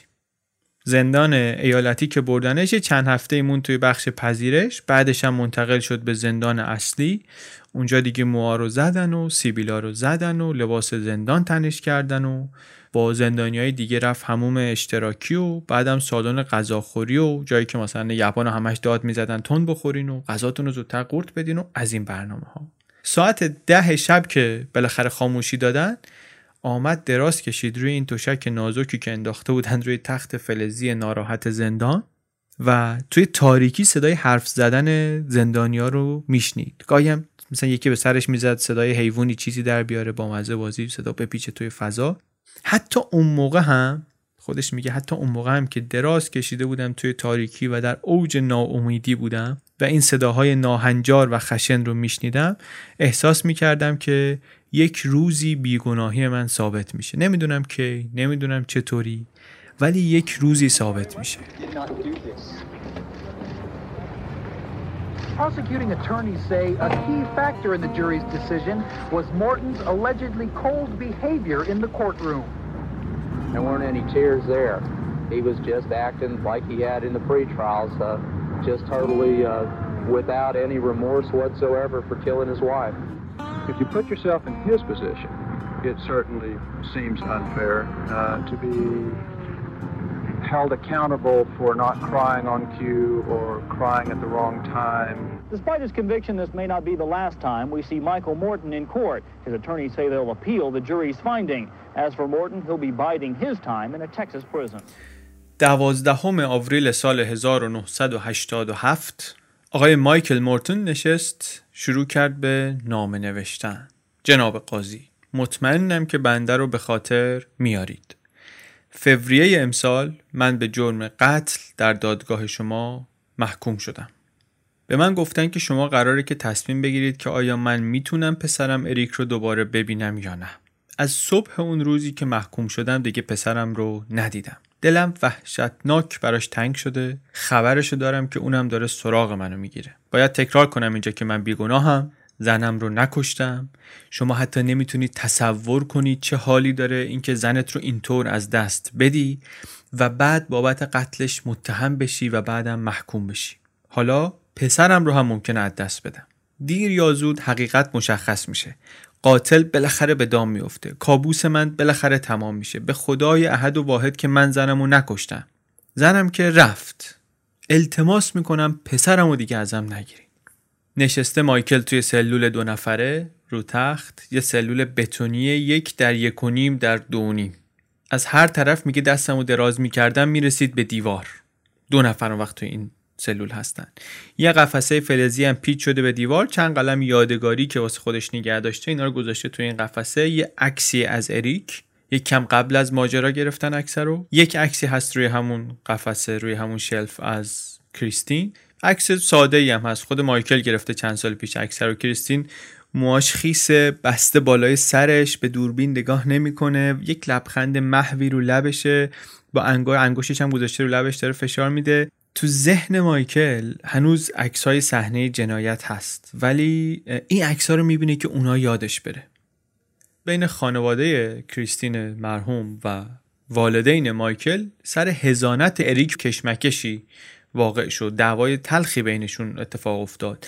قرارم بود که همون قاضی پرونده مایکل بیاد در مورد هزانت پسرش هم تصمیم بگیره. مایکل هم نگران بود. میگفتش که این دو همون قاضی است و اینا و من ممکنه دیگه نتونم پسرم رو ببینم. یه خورده این ور اونور کشیدن. آخرش هزانت اریک رو سپردن به خواهر کوچیکتر کریستین مریلی ولی همونطوری که روانشناس کودک توصیه کرده بود قرار شد که پدر و پسر سالی دو بار همدیگر رو ببینن. یعنی قیم بیاد دو ساعت اینا شیش ماه دفعه با هم وقت بگذرونن کجا؟ تو زندان. اوایلم خب خیلی بچه بود توجهی اصلا نداشت. می‌رفت اونجا میشست با ماشین اسباب بازیش بازی می‌کرد بابا هم نگاه می‌کرد. در مورد مثلا چیزایی که دوست داشت حرف می‌زد دایناسور و کتابای کمیک و نجوم و سگش و مریلی هم میشست پشت سرش. میشست پشت سرش. صورتش خیلی چیزی نشون نمی‌داد. به خاطر اریک بود که میآمد این ملاقات رو ولی واقعا چش دیدن مایکل رو نداشت. سعی می‌کرد وانمود کنه جریان عادی خودش به شدت مخالف این ملاقات ها بود. میشه اونجا مجله ورق می‌زد سرشو گرم می‌کرد. اریک مثلا یه حرفی با باباش بزنه. مایکل هم از این ور خیلی زور می‌زد که عادی نشون بده ماجرا رو. از مغازه زندان آب نبات می‌خرید. یا درباره تیمای بیسبال میومد باهاش حرف می‌زد. بین ملاقات ها نامه هم مینوشت براش. مونتا خب مریلی که کمکی نمی‌کرد. از اون ور نامه ای از اون طرف نمیومد و ارتباط یه طرفه بود. هنوز حتی نمی‌دونیم که این نامه ها می‌رسید میخوندن واسه اریک نمیخوندن. کاری نداریم به این کار. از این ملاقات تا اون ملاقات اریک همینطوری بزرگ می‌شد بزرگ می‌شد. مایکل از این ور این تغییرات رو می‌دید تعجب می‌کرد. سعی می‌کرد که خیلی به روی خودش نیاره. ولی اولین باری که مثلا شنید که اریک به مریلی میگه مامان جا خورد ماتش برد. به نظر می که دیگه بچه کاملا مادر خودش رو فراموش کرده. ده سالش که شد مایکل تو خاطراتش نوشت که من این پسر رو دیگه از دست دادم به نظر می‌رسه. از من و از این زمانی که با هم میگذرونیم به نظر می‌رسه خیلی کم می‌دونه یا اصلا هیچی نمی‌دونه شاید. حالا هوای ملاقات ها کم کم کم کم عوض شد. اریک خیلی فاصله می‌گرفت از پدرش منتظر بود که زودتر برن. مایکل می‌دونست که سوال پیش آمده برای این بچه. رفته بود یه دفعه دیدن پدر بزرگ و مادر بزرگ پدریش پدر مادر مایکل و اونجا پرسیده بود که راسته که پدر من مادرم رو کشته. معلوم بود که حواسش داره جمع میشه. ولی با خود پدرش حرفی نمی‌زد. اون چیزی نمی‌گفت مایکل هم چیزی بروز نمی‌داد. نمیخواستش که از خودش دورتر بکنه دیگه این بچه رو. از اون ور خب این باعث می‌شد این فاصله بینشون هی کش بیاد. هی کش بیاد هی بیشتر بشه. حرفی هم دیگه نداشتن با هم بزنن. آخرین باری که همدیگه رو دیدن ملاقات انقدر کوتاه بود که اصلا نشستن حتی اریک و مریلی.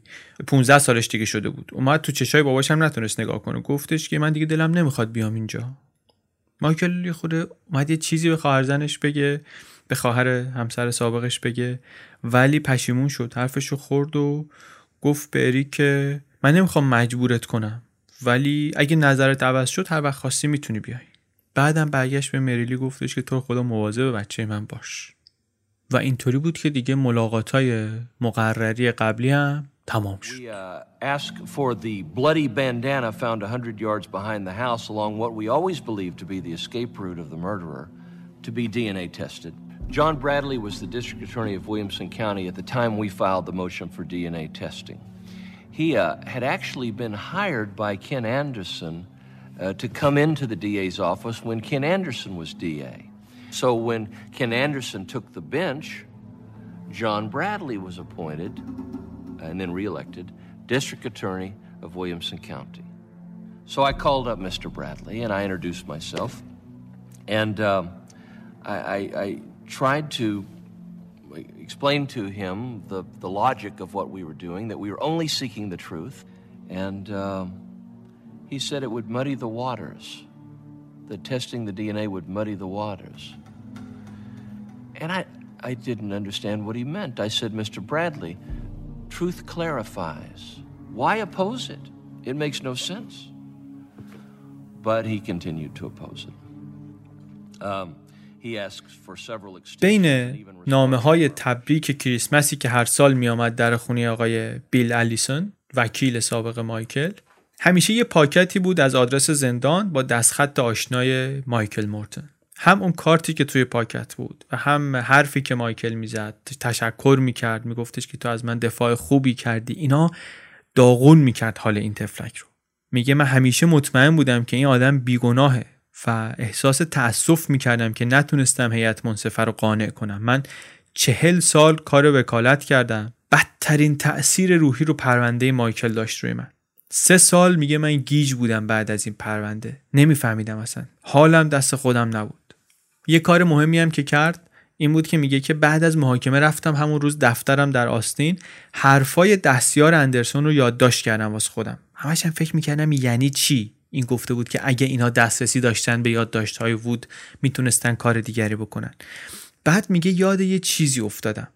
طی اون دو جلسه استماعی که قبل از دادگاه داشتیم وکلای مایکل سر اینکه دادستانی چه شواهدی رو باید در اختیارشون بذاره یه اختلاف نظرهایی داشتن با آقای اندرسون. قاضی مجبورش کرد که همه یادداشت‌ها و گزارش‌های وود رو بده که اینا بررسی کنن ببینن موردی هست که به بیگناهی متهم بتونه منجر بشه یا نه. طبق قانون گفتیم دادستانی باید همچین مدرکی رو تحویل وکیل متهم بده. قاضی همه چیزایی رو که اندرسون تحویل داده بود بررسی کرد. گفتش که نه من من خودم تو اینا چیزی نمی‌بینم. واسه همین گذاشتن توی پوشه و مهرموم کردن و گفتن دیگه اینو فقط به حکم دادگاه استیناف میشه بازش کرد. وکیل میگه با خودم فکر کردم که اگر همه گزارش ها و یادداشت رو به قاضی نداده باشه چی؟ اگه اون چیزی که قاضی دیده همه گزارش ها نباشه چی؟ با همین فکر رفت و درخواست محاکمه مجدد داد. درخواست محاکمه مجددش ولی رد شد. بعد درخواست تجدید نظر داد. اولین تجدید نظرش سال 88 درخواست کرد. یک سال بعد از محکوم شدن مایکل. دسامبر همون سال ادعا کرد که یک چیزی بوده در مدارک وکیلش الیسون. یک چیزی در مدارک بوده که بیگناهی متهم رو می‌تونسته ثابت کنه. باز دوباره رد شد.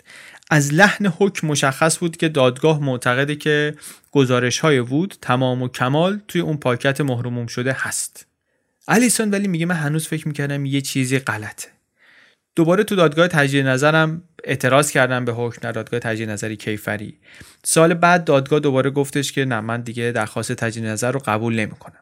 ضربه سختی بود براش. خودش میگه من هیچ وقت نمی‌تونم بگم که شکست کامل رو پذیرفتم ولی واقعا اینجا خیلی نزدیک شدم به پذیرفتن شکست. معیوس ناامید. بعد تماس گرفتم با یکی از دوستای قدیمی به اسم بریشک. شک هنوز این تماسه رو یادشه. میگه که زنگ زد به هم بیل گفتش که این پرونده منو ول نمی‌کنه. من احساس می‌کنم که مایکل بیگناهه. این اندرسون هم داره یه چیزی رو قایم می‌کنه. یه جای کار میلنگه. یه جای کار میلنگه. بریشک کیه؟ بریشک یکی از اولین طرفداران آزمایش دی ان ایه. دی ای تازه اواخر دهه 80 بود که پا گرفت. اولم استفاده می‌کردن از آزمایش های دی ای برای اینکه بگن که ثابت کنن که یک کسی جنایتی رو کرده. ولی شک و شریک حقوقیش اینا می‌گفتن که ما می‌خوایم از دی ای استفاده کنیم برای اینکه یه کار دیگه هم بکنیم. می‌خوایم بریم بگیم که یه کسی یه کاری رو نکرده. یک بیگناهی رو که به اشتباه متهم شده یا محکوم شده می‌خوایم بریم نجات بدیم. سال 92 اینا آمدن یک سازمان غیر انتفاعی تأسیس کردن در نیویورک به اسم اینوسنس پراجکت پروژه بیگناهی. اسمش رو کجا شنیدیم اینو؟ در داستان تاد ویلینگام اپیزود به زبان آتش. اون گزارش به زبان آتش اصلا درباره خود این بریشه کم صحبت می‌کنه. آدم مهمی اونجا بعدم اینا شروع کردن یه سری پرونده های رو برداشتن که هنوز توش می‌شد مواد بیولوژیکی رو آزمایش کرد که از صحنه جنایت به دست آمده بود و امیدی بود به هر حال برای کسایی که به اشتباه محکوم شده بودن. دادخواهی البته سخت بود برای این پرونده ها مخصوصا اولش. اوائل این تکنولوژی بود. خیلی دی ای لازم داشت در دسترس نبود واقعا اینا.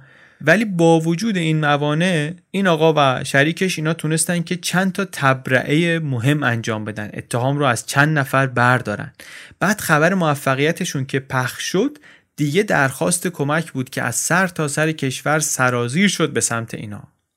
الیسون وکیل مایکل میگه که من سالها دست به دامن اینا بودم که این پرونده مایکل رو قبول کنید ولی اینا خب سرشون خیلی شلوغ بود. می‌گفتن که میایم سراغش. ولی خب خیلی طول می‌کشید که بیان. و واقعا هم خیلی طول کشید. مایکل خودش از اون طرف توی دادگاه که بود خیلی داشت مقاله می‌خوند درباره دی ای و علم جدیدی که داشت توسعه پیدا می‌کرد و اینا خوب آشنا شده بود با موضوع. در این زمانی هم که منتظر بود که شک به پروندهش رسیدگی کنه به کمک الیسون و یک وکیل دیگه یه حکمی از دادگاه گرفتن که اجازه می‌داد آزمایش دی ای انجام بدن روی اون لکه اسپرمی که روی ملافه تخت بود. گفتن اونو میریم آزمایش دی ای می‌کنیم روش. مایکل هنوز واقعا نمی‌دونست که چی آمده به سر زنش. انقدر می‌دونست که یک کم بعد از اینکه رفته سر کار یه نفر بهش حمله کرده. اینکه کی بوده رو هیچ ایده ای نداشت. تکنولوژی البته هنوز خیلی ابتدایی بود و برای نمونه های کوچیک نمی‌شد ازش به جوابی رسید. دوبار اینا تلاش کردن. یه بار سال 91 یه بار سال 94 بی نتیجه. اینا خیلی جالبه ها. اینا رو همینطوری میگیم. یه جمله میگیم رد میشیم. میگیم دوبار تلاش کردن یه بار 91 یه بار 94 بی نتیجه. فکر کن سه سال بینش فاصله است. سه سال عمر یه نفر توی زندان تو اون شرایطه. بگذاریم. اما کم کم در سالهای بعدش این آزمایش به تدریج پیشرفت کرد. رسید به اینجا که دیگه با یه مقدار جزئی هم می‌شد که تجزیه تحلیل کرد و چیزهایی به دست آورد. رفتن دوباره یه حکم دیگه گرفتن از دادگاه. گفتن که می‌خوایم بریم ملافه رو آزمایش کنیم. نتیجهش کی معلوم شد؟ سال 2000 رسیدیم به سال 2000 در نتیجه این آزمایش قاتل کریستین البته مشخص نمی‌شد. نشد. اما یکی از نظریه های ناجوری که دادستانی داشت و خیلی کمک کرده بود به شکلگیری اون تصویر وحشتناک از مایکل رد شد. اینها گفته بودن که کریستین رو کشته بعدش هم واسطه بالا سرشون کارو کرده. این تصویر سادیستی رو اندرسون بارها و بارها در دادگاه تکرار کرد.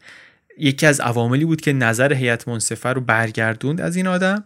اما آزمایش دی نشون داد که این لکه یک مقدار مایع واژینال هم توش هست و این از رابطه جنسی که اینا چند شب قبل داشتن مونده.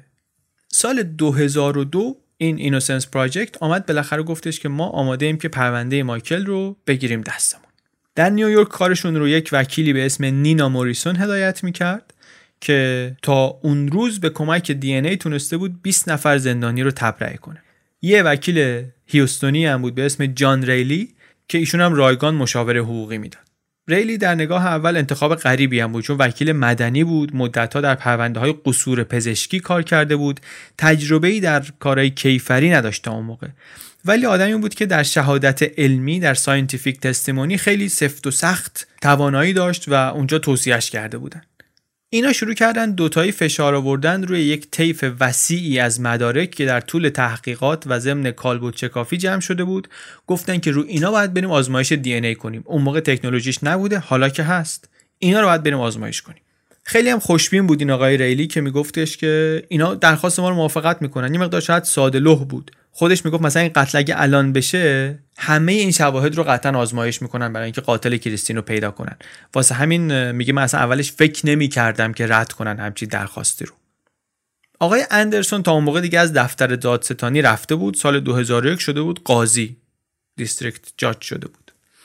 ولی جانشینش یه کسی بود به اسم جان برادلی که خیلی نزدیک بود به این آقا. 11 سال قبلا دستیار ارشدش بود و آدمی بود کاملا مناسب که بیاد سختگیری های اون رو ادامه بده. آدم عجولی بود آدم پرمدعایی بود. عینایی هم بود که مردم یا خیلی خوششون میاد ازش یا خیلی بعدشون میاد. درساشو ولی پای منبر جانی هولمزی خونده بود که بیش از هر دادستان دیگری در تاریخ تگزاس مردم رو فرستاده بود پای چوبه دار. معروف هم بود این آقا که یک ترفندی داره. میاد وکلا رو مجبور می‌کنه یا تشویق می‌کنه که قبل از این که برای موکلشون اعلام جرم بشه اینا بیان مصالحه کنن. اغلب هم اینطوری که وقتی که متهمن بیان اعتراف کنن که گناهکارن بدون اینکه واقعا هنوز از چند و چون پرونده و مدارکی که علیهشون هست خیلی خبر داشته باشن. و اینطوری پرونده ها رو تون حل و فصل کنن. خیلی مچ شده بود خیلی سازگار بود روش کارش و شخصیتش و همه چیش به اون آقای اندرسون. همه خط مشی و استراتژی هم اصلا از اندرسون رسید به این آقای برادلی. فرقشون فقط این بود که این پر سر و صداتر بود. بیشتر دوست داشت جلوی چشم باشه. اندرسون اینطوری نبود. اون وکیل ریلی خیلی امید داشت به همکاری اینا گفتیم. اما یکی موریسون خیلی هوشیار بود. میگفتش که اینا احتمالا جلوی درخواست ما برای آزمایش دی ای مقاومت خواهند کرد. همین جوریش هم اینا نظر خوشی نداشتن که یه وکیلی از یه شهر دیگه بیاد اینجا بخواد مثلا نگاه کنه ببینه قبلا چی به چی بوده. مخصوصا که ضمنا وقتی شما یه همچین درخواستی رو میدی ضمنا داری میگی که یک اشتباهی در محاکمه قبلی بوده دیگه. محاکمه قبلی هم آقایی کرده که ایشون نوچه اونه. با روی باز می‌گفت اینا ما رو نمیپذیرن. خود اندرسون درسته که اینجا نیست الان تو این تو این سمت نیست. ولی حضورش هنوز حس میشه در این دادگاه. ما این درخواست رو هم آخرش باید ببریم بدیم به همون دادگاهی که مایکل توش محکوم شده. چند اتاق اون طرفتر از همین دادگاه هندرسون نشسته روی کرسی قضاوت قاضی الان اونجا. و ما داریم میریم میگیم که این آدم مثلا اشتباه کرده. خیلی فکر نمی‌کرد که بپذیرن حرفشون رو. اون یکی ولی خوشبین بود. خوشبین بود. قبل از اینکه درخواست رو ارائه بدن رفت دفتر دادستانی خودش رو معرفی کرد. خیلی هم با ظرافت اشاره کرد به اینکه من پدرم هم وکیل بوده برادرم هم وکیل ما خانوادگی تو این کاریم. بعد بهش گفتش من امیدوارم با درخواست ما موافقت کنین یا حداقل مخالفتی نکنین باهاش. اولش هم میگه که با من معدب و محترم و اینا برخورد کردن. ولی درخواست رو که دادیم روشنمون کردن که نه اینا با ما کنار نخواهند آمد. خودش هم میگه من تعجب می‌کردم مثلا اینا واسه چی دارن مخالفت می‌کنن؟ هزینهشو که ما می‌خوایم بدیم. اصلا خرجی نداره واسه دولت که. بعدش هم مگه شما مطمئن نیستید که این بابا گناهکاره؟ خب اصلا چه اشکالی داره این آزمایش؟ آقای برادلی ولی اینطوری بود که نه اعتقاد نداشت. کلا به این آزمایش های بعد از اعلام حکم اعتقاد نداشت. مخالفتش هم یه بخشیش به خاطر این بود که می‌گفت اینطوری قطعیت روندهای قانونی میره زیر سوال. حتی ایشون سال 2007 سالها بعد از این ماجرا آمد توی یه فروم آنلاینی از یه کار عجیبی طرفداری کرد. میگفتش که وقتی یک مجرمی اعتراف می‌کنه به جرمی دادستان باید تضمین قانونی بگیری که همه مدارک فیزیکی رو بشه متعاقبا از بین برد. اصلا نشه دیگه هر روز هی اعتراض کنی به حکم مدارک دیگه هشت نیست. هی چیزی دیگه نباشه بخوای آزمایش کنی دوباره آزمایش کنی این حرفا. حرف عجیبیه دیگه. منتها آدمی که اینطوری فکر می‌کنه طبیعتا با درخواست اینها مخالفت نمی‌کنه. مخالفت نکرد همینطوری چوب میذاشت لای چرخ اینا مکالماتشون با اینا هی تندتر و تندتر می‌شد. یه بار ریلی میگه که ازش پرسیدم که چرا موافقت نمی‌کنه چه اشکالی می‌تونه داشته باشه؟ برگشت گفتش که آب و گلالود می‌کنه. میگه من متحیر شدم از این جواب. بهش گفتم که آقا حقیقته که همه چیز رو روشن و شفاف می‌کنه. شما باید دنبال این باشی که حقیقت رو در بیاریم بگذریم ایشون هی از این ور مخالفت کرد و مخالفت کرد ولی نهایتا دادگاه منطقه در سال 2006 یک پیروزی مختصری داد به ریلی و موریسون. گفت که اجازه میدیم آزمایش های دی ای انجام بشه روی همه نمونه هایی که از خونه اینا جمع کردین. اما رو دستمال خونی اجازه نمیدیم آزمایش کنین. به خاطر اینکه نمیشه رابطه دستمال و این قتل رو اصلا ثابت کرد. خیلی دورتر از صحنه پیدا شده. سر این دستمال خیلی سخت جنگیدن باهاشون. دستمال خونیه بود که گفتیم اون طرفتر پیدا شده بود. می‌گفتم فقط بیاین موهایی که روی دست کریستین پیدا شده رو مثلا آزمایش کنین. ما می‌گفتیم مثلا اون اثر انگشتی که روی در کشویی هم هستن می‌خوایم آزمایش کنیم. رد پای توی حیات پشتیرم که نشون میده که این دستمال اون جایی که افتاده تو مسیر فرار قاتله اونم می‌خوایم آزمایش کنیم. میگه من می‌تونستم قشنگ تصور کنم صحنه رو.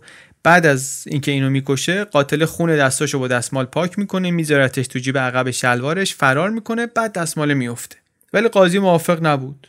موافق نبود آزمایش دی ای اومد انجام شد روی ناخونهایی که چیده بودن ازش و بزاق دهان و لباس خواب و مو. نتیجهش هم دل سرد کننده بود برای کسایی که دنبالش بودن. تنها دی ای که شناسایی شد روی اینا دی ای کریستین بود نمونه موی مایکل هم بود. جلوی خبرنگارا بعدا گفتین برادلی که مایکل و وکلاش دنبال یک قاتل اسرارآمیزی دارن میگردن اینجا. هر دستاویزی هم بهش متوسل میشن. یک لحن تحقیرآمیزی داشت. ولی به هر حال این به جایی نرسید. به جایی نرسید و سال 2007 طبق قانون 20 سال از دوره محکومیتش رو گذرونده بود. می‌تونست تقاضای عفو مشروط بکنه. ولی یه نامه برداشت نوشین آقای برادلی به هیئت عفو آزادی مشروط در تگزاس. گفتش که من به این عفو مشروط اعتراض دارم و من خواهشمندم که تا وقتی که قانون اجازه میده تجدید نظر برای عفو رو به تعویق بندازین. به خاطر اینکه این آقا هرگز مسئولیت قتل همسرش رو به عهده نگرفته. درست هم می‌گفت البته مسئولیت رو بر عهده نگرفته بود. زندانی های دیگه بارها گفته بودن به مایکل که آقا شما اگه می‌خوای مشروط بگیری آزادی مشروط بگیری باید پشیمونی کنی باید ابراز ندامت کنی از گناه. ولی کل شرقی می‌کرد می‌گفت نمی‌کنم. به والدینش گفته بود که من حاضر نیستم که دروغ بگم برای اینکه بیام بیرون. تنها چیزی که من دارم این بیگناه بودنمه. اونم ازم بگیری دیگه نمی‌خوام. اصلا واسه چی آخه؟ حال و روز خیلی سخت و بدی داشت مایکل واقعا. 6 سال قبل از این سال 2001 یک نامه ای گرفته بود که بهش می‌گفتن که پسرش تصمیم گرفته اسمش رو عوض کنه. اریک اون موقع شده بود 18 سالش. از 14 15 سالگی دیگه پسر پدرش رو حاضر نشده بود ببینه. خالش هم که ازدواج کرده بود خالش و شوهر خالش اخیرا پذیرفته بودنش به فرزندی و این حالا داشت اسم اونا رو هم برمی داشت واسه خودش. اینکه حالا اسم خودش رو هم داشت رد می کرد خیلی سنگین بود واسه مایکل. یادش می اومد که وقتی که اریک به دنیا آمده بود کریستین دوست داشت اسمشو بذاره مایکل مورتن جونیور. بعد مایکل قبول نکرده بود گفت نه می‌خوام بچه هویت متمایزی داشته باشه واسه خودش هویت مستقل داشته باشه. توافق کرده بودن سر اسم اریک مایکل مورتن. حالا دیگه اریک مایکل مورتون وجود نداشت. اسمش رو کامل عوض کرده بود. میگه مایکل که اون موقع بود که من دیگه رسیدم به ته. هیچ کدوم از این اتفاقایی که تا اون موقع افتاده بود منو نرسونده بود اینجا. نه قتل کریس نه بازداشتم نه محاکمم نه محکوم شدنم نه حبس ابد گرفتنم نه این درخواستای عفوی که همش می‌خورد تو دیوار نه آزمایشای بدون نتیجه. هیچ کدوم منو به اونجا نرسون با فکر اریک خودم رو سر پا نگه می داشتم تنها دلیلی که من داشتم برای ثابت کردن بیگناهی این پسرم بود. وقتی فهمیدم اسمشو عوض کرده دیگه فهمیدم امکان نداره این با من آشتی کنه. ما, ما هیچ وقت نمی‌تونیم رابطمون رو از نو بسازیم. دیگه خالی شدم. من اصلا هدفم هیچ وقتی نبود که برم آزاد بشم. آزاد بشم چیکار کنم؟ من که دیگه چیزی نداشتم که توی زندگی هدف من این بود که برم بیرون به اریک بگم دیدی من این کارو نکرده بودم. ولی اینم ازم گرفته شد. ته ته ته خط واسه من این لحظه بود.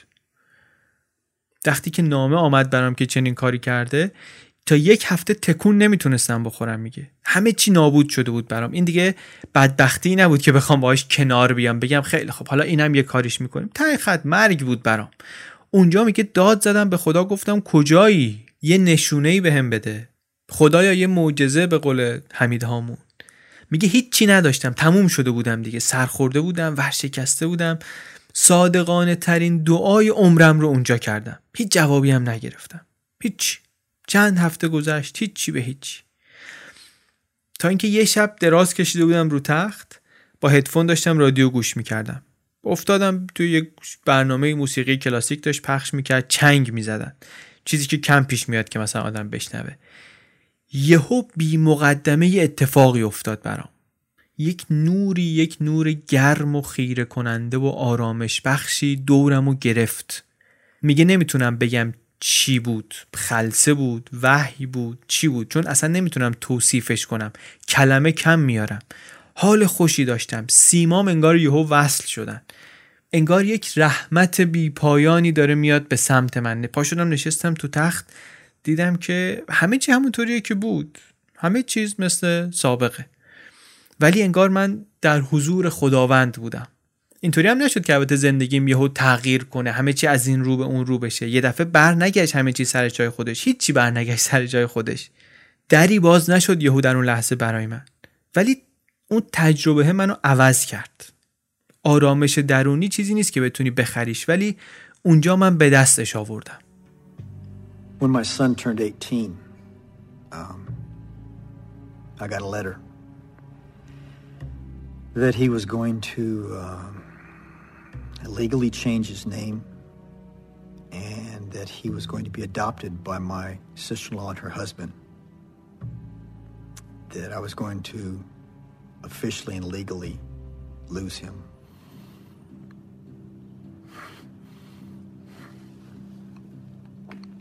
That's what broke me. I remember him telling me the day Eric was going to change his name. And Michael was crushed. I'd never felt so um, empty, bankrupt, uh, just completely at a loss. That I did something completely out of character as I cried out to God. And when I did that, I got nothing. Silence, aching, just dead nothing. Until about 10 days, a couple weeks later, I don't know. Uh, it was a real average day in prison. Uh, it was gray, repetitive.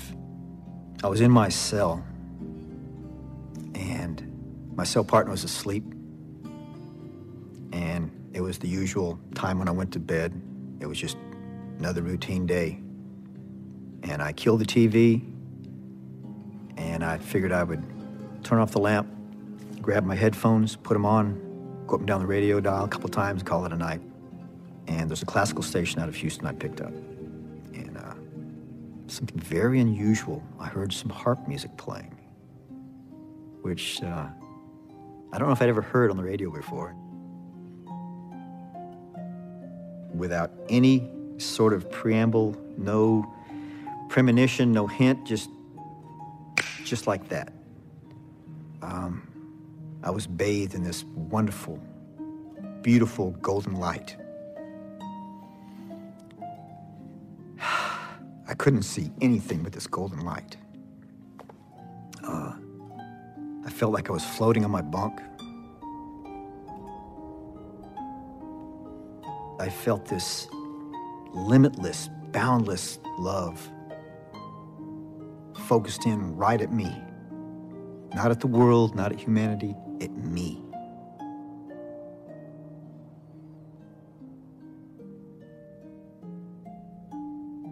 And I knew without a doubt I didn't have to uh, analyze it, I didn't have to ask the questions. I was in the presence of God. It was so uh, exciting and affirming and encouraging. You, you, like you wanted to sing. It was just, uh, it's like nothing I'd ever experienced in my life.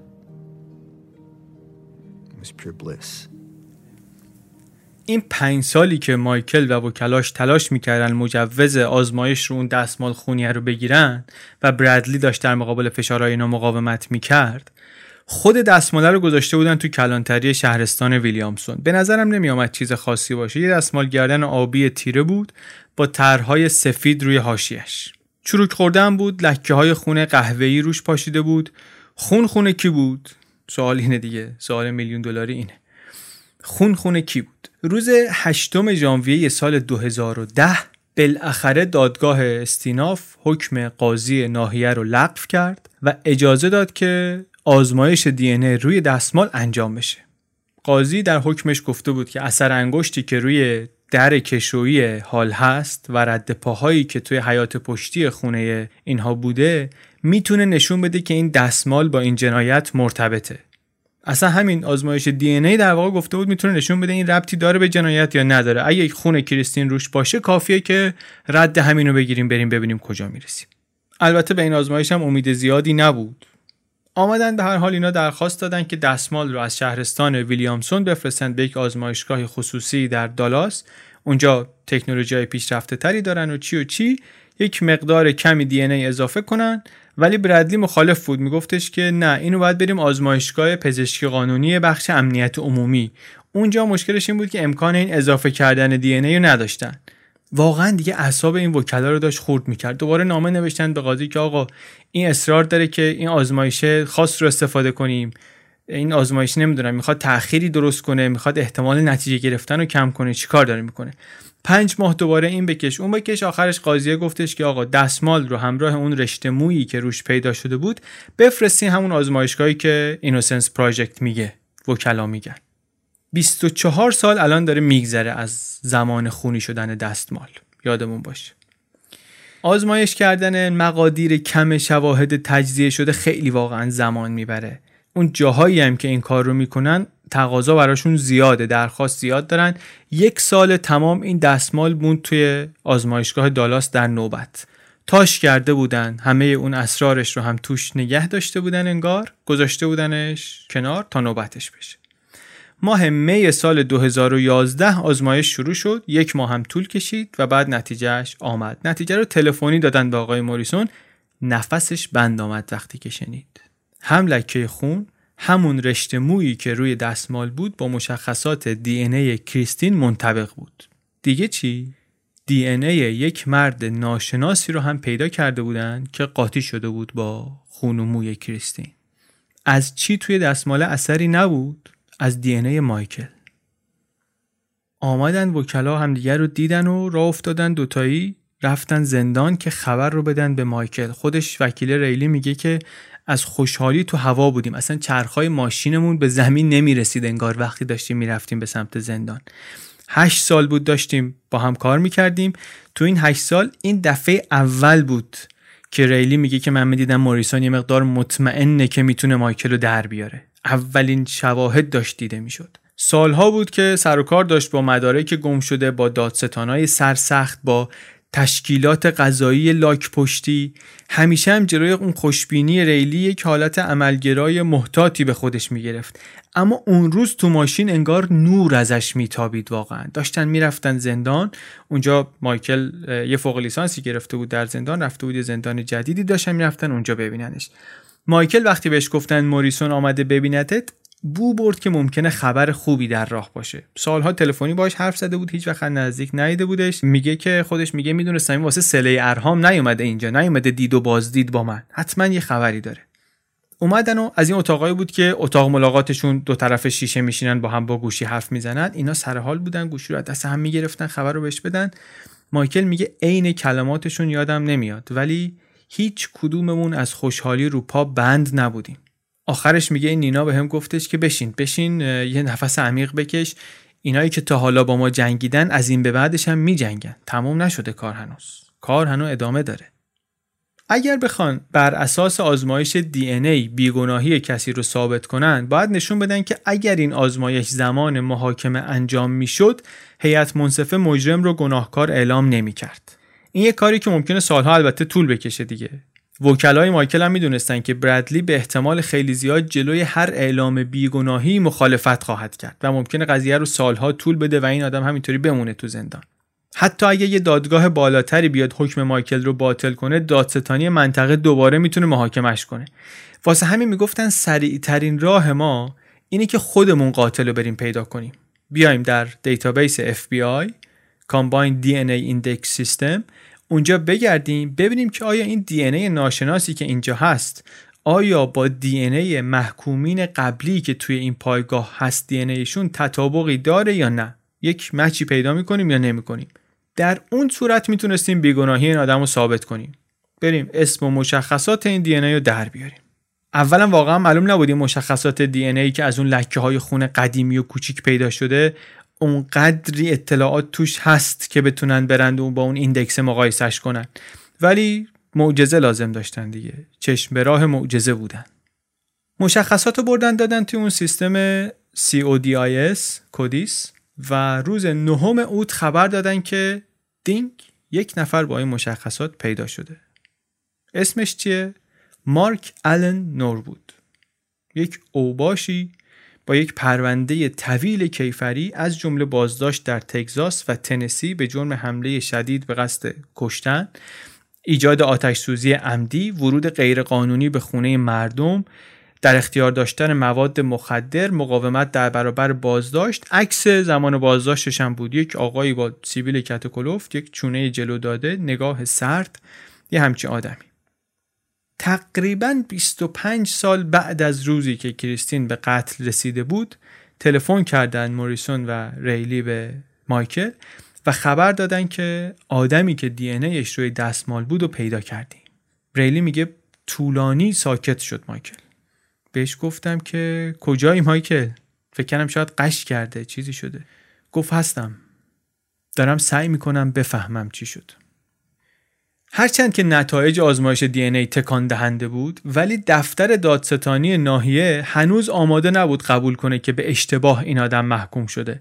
به محض اینکه خبر رسید که دی ای یه آدم دیگه هست برادلی شروع کرد ارزش و اهمیت این دستمال رو کلا دوباره ببره زیر سوال. می‌گفت چند ده متر فاصله داشته این با صحنه جنایت توی خونه نبوده. به یه روزنامه محلی گفته بود که اون نتیجه دی ای یه قطعه ای از مدرک که دور از صحنه جرم پیدا میشه به نظر من نمی‌تونه بیگناهی یک کسی رو بلافاصله اثبات کنه. یک سوالاتی به وجود میاره سوالات ارزش دارن که بررسی بشه ما هم بررسی می‌کنیم. معلوم بود که می‌خواد بجنگه از این طرف ولی مایکل هم آدمی نبود که دیگه بخواد ول کنه. اینجا دیگه حاضر نبودن ول کنه تا اون موقع عادت کرده بود دیگه به سرسختی این سیستمی که زندانیش کرده و میگه انتظارم نداشتم که خیری از این سیستم به من برسه.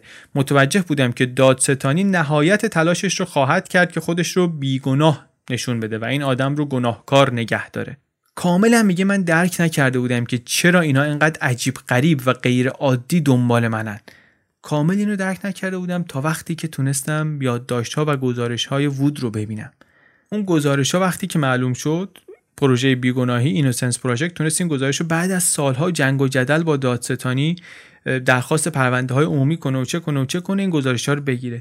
خیره کننده بودن واقعا گزارش ها این مدارک قدیمی توشون سرنخهای اساسی بود که اگر کسی دنبالشون می‌کرد می‌تونست کمک کنه در شناسایی قاتل کریستین منتها اگه کسی دنبالشون می‌کرد از تو یکی از همین گزارش های سال 86 فهمید مایکل که چند تا از همسایه هاشون گزارش دادن که ما یه ون سبزی دیدیم. دوروور همون زمان قتل این پارک شده بود کنار زمین خالی پشت خونه اینا. گفته بودن دیدیم که رانندش رفته لابلای درختایی که حصار خونه اینا بود. توی همون گزارش ها فهمید که یکی از بستگان کریستین تلفن کرده خبر داده که یه چکی بابای کریستین بهش داده بوده. بعد از مرگش این چکه رو نقد کردن یه جایی. توی پرونده یک یادداشت بدون امضایی که واسه وود گذاشته بود که درباره همین چکه. گفته بود که اینا فکر می‌کنن کیف کریست دزدیده شده ولی ما که می‌دونیم قضیه چی بوده که پس این واسه همین مهم نیست.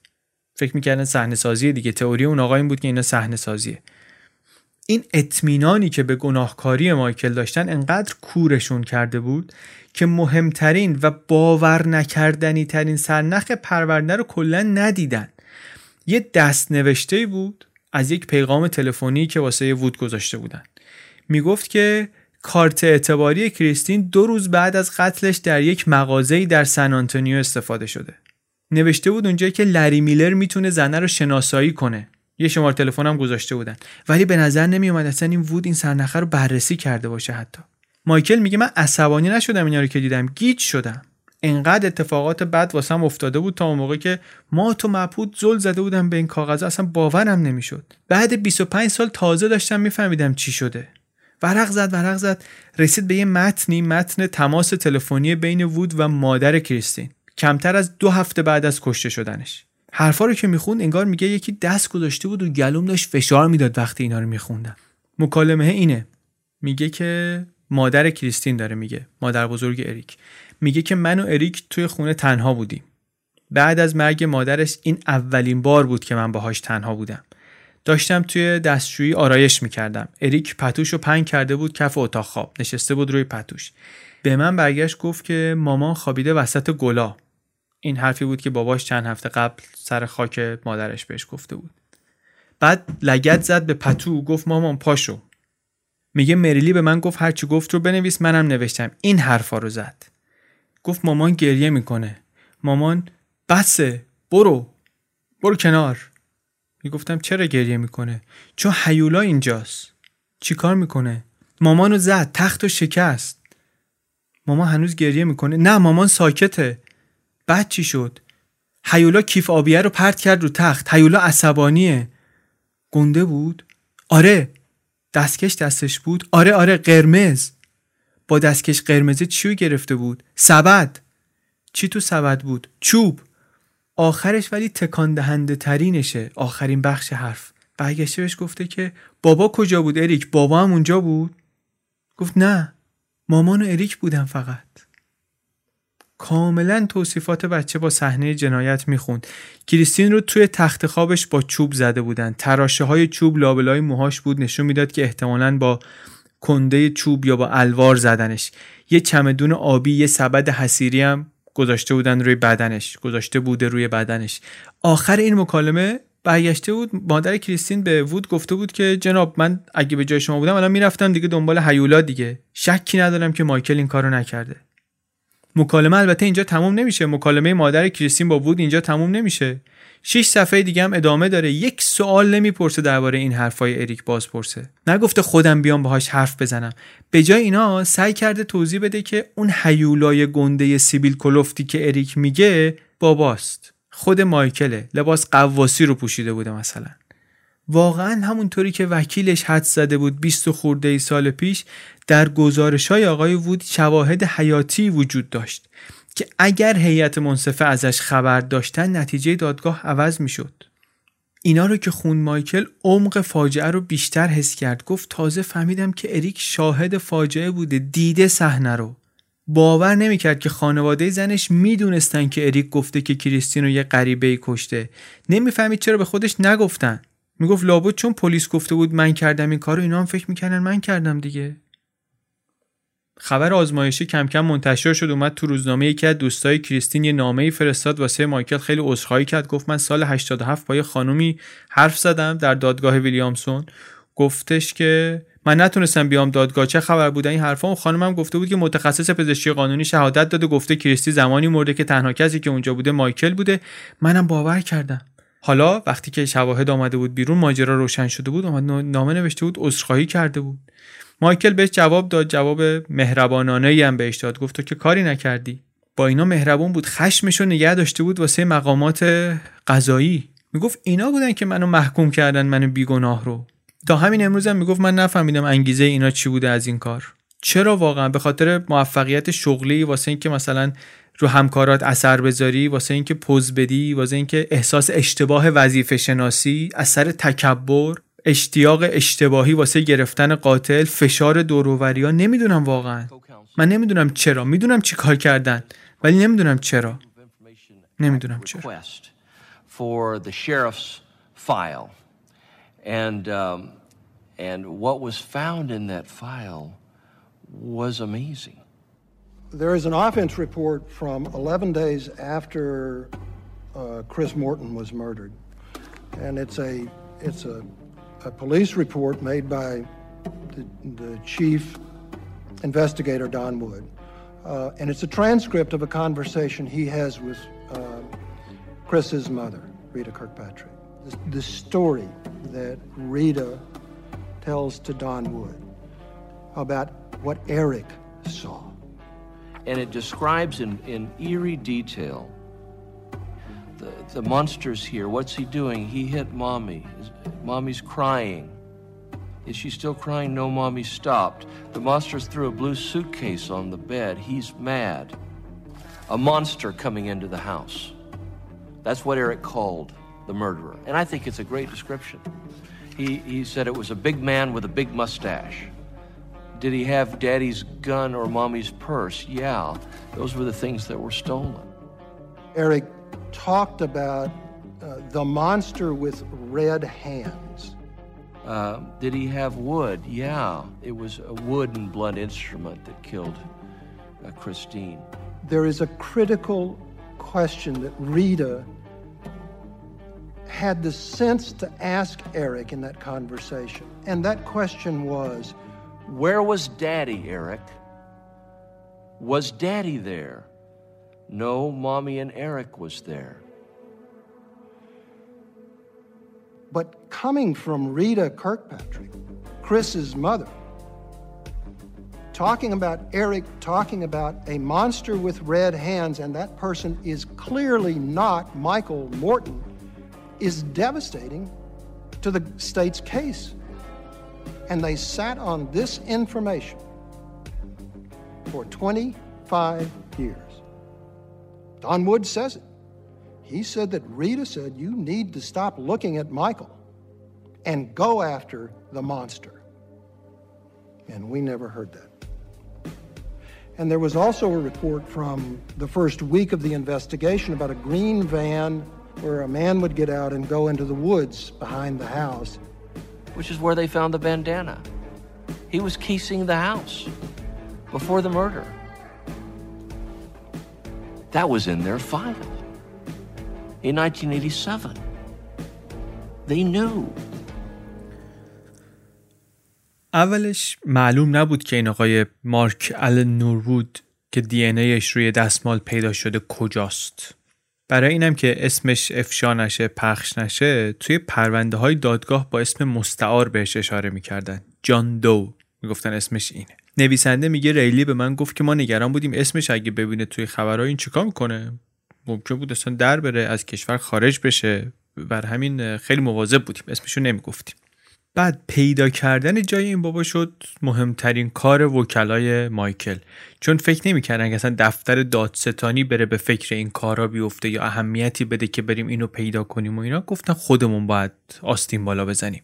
حتی ماه اوت 2011 که تحقیقات دیگه شروع شده بود درباره این آقا برادلی و زیر دستانش هنوز می نشستن می که آزمایش دی که مهم نیست. این زنجیره شواهدی که اینا ردیف می‌کنن که این دستماله رو ربط بدن به جنایت ما اصلا اینو قبول نداریم. این مشکوک خود شک هست بهش. بعد کلا ماجرای خود عجیب بود این دستماله رو داداش کریستین گفتیم پیدا کرده بود. گذاشته بود تو کیسه فریزر گذاشته بود تو جیبش بعدا برده بود داده بود اداره پلیس. الان اینطوری نیست. الان دیگه های دقیقی هست که میگن که آقا اگه شما یک چیزی اونجا سر صحنه جرم پیدا کردید چطوری باید ضبط بشه؟ چطوری باید تحویل بشه؟ آرشیو بشه؟ اون موقع ولی مثل اینکه یه خورده سیستم گله گشادتر بوده. حتی آخرای تابستون دستیار دادستانی گفته بود که هزار تا دلیل هست که چرا دی ای یه آدم بیگناهی ممکنه روی یه دستمالی جایی پیدا بشه. اینا دلیلی بر چیزی نمیشه. موریسون برای اینکه نشون بده که این حرف حرف غلطیه خودش به صورت موازی داشت تحقیقات می‌کرد. اولین کار مهمی هم که باید می‌کرد این بود که ببینه که اصلا امکان داشته که این آقا مرتکب این جنایت بشه یا نه. مثلا اگه اون موقع آمریکا نبوده یا مثلا اگه اون موقع زندان بوده خب این نبوده. احتمالا کار این نیست دیگه. باید برن سراغ احتمال دیگه.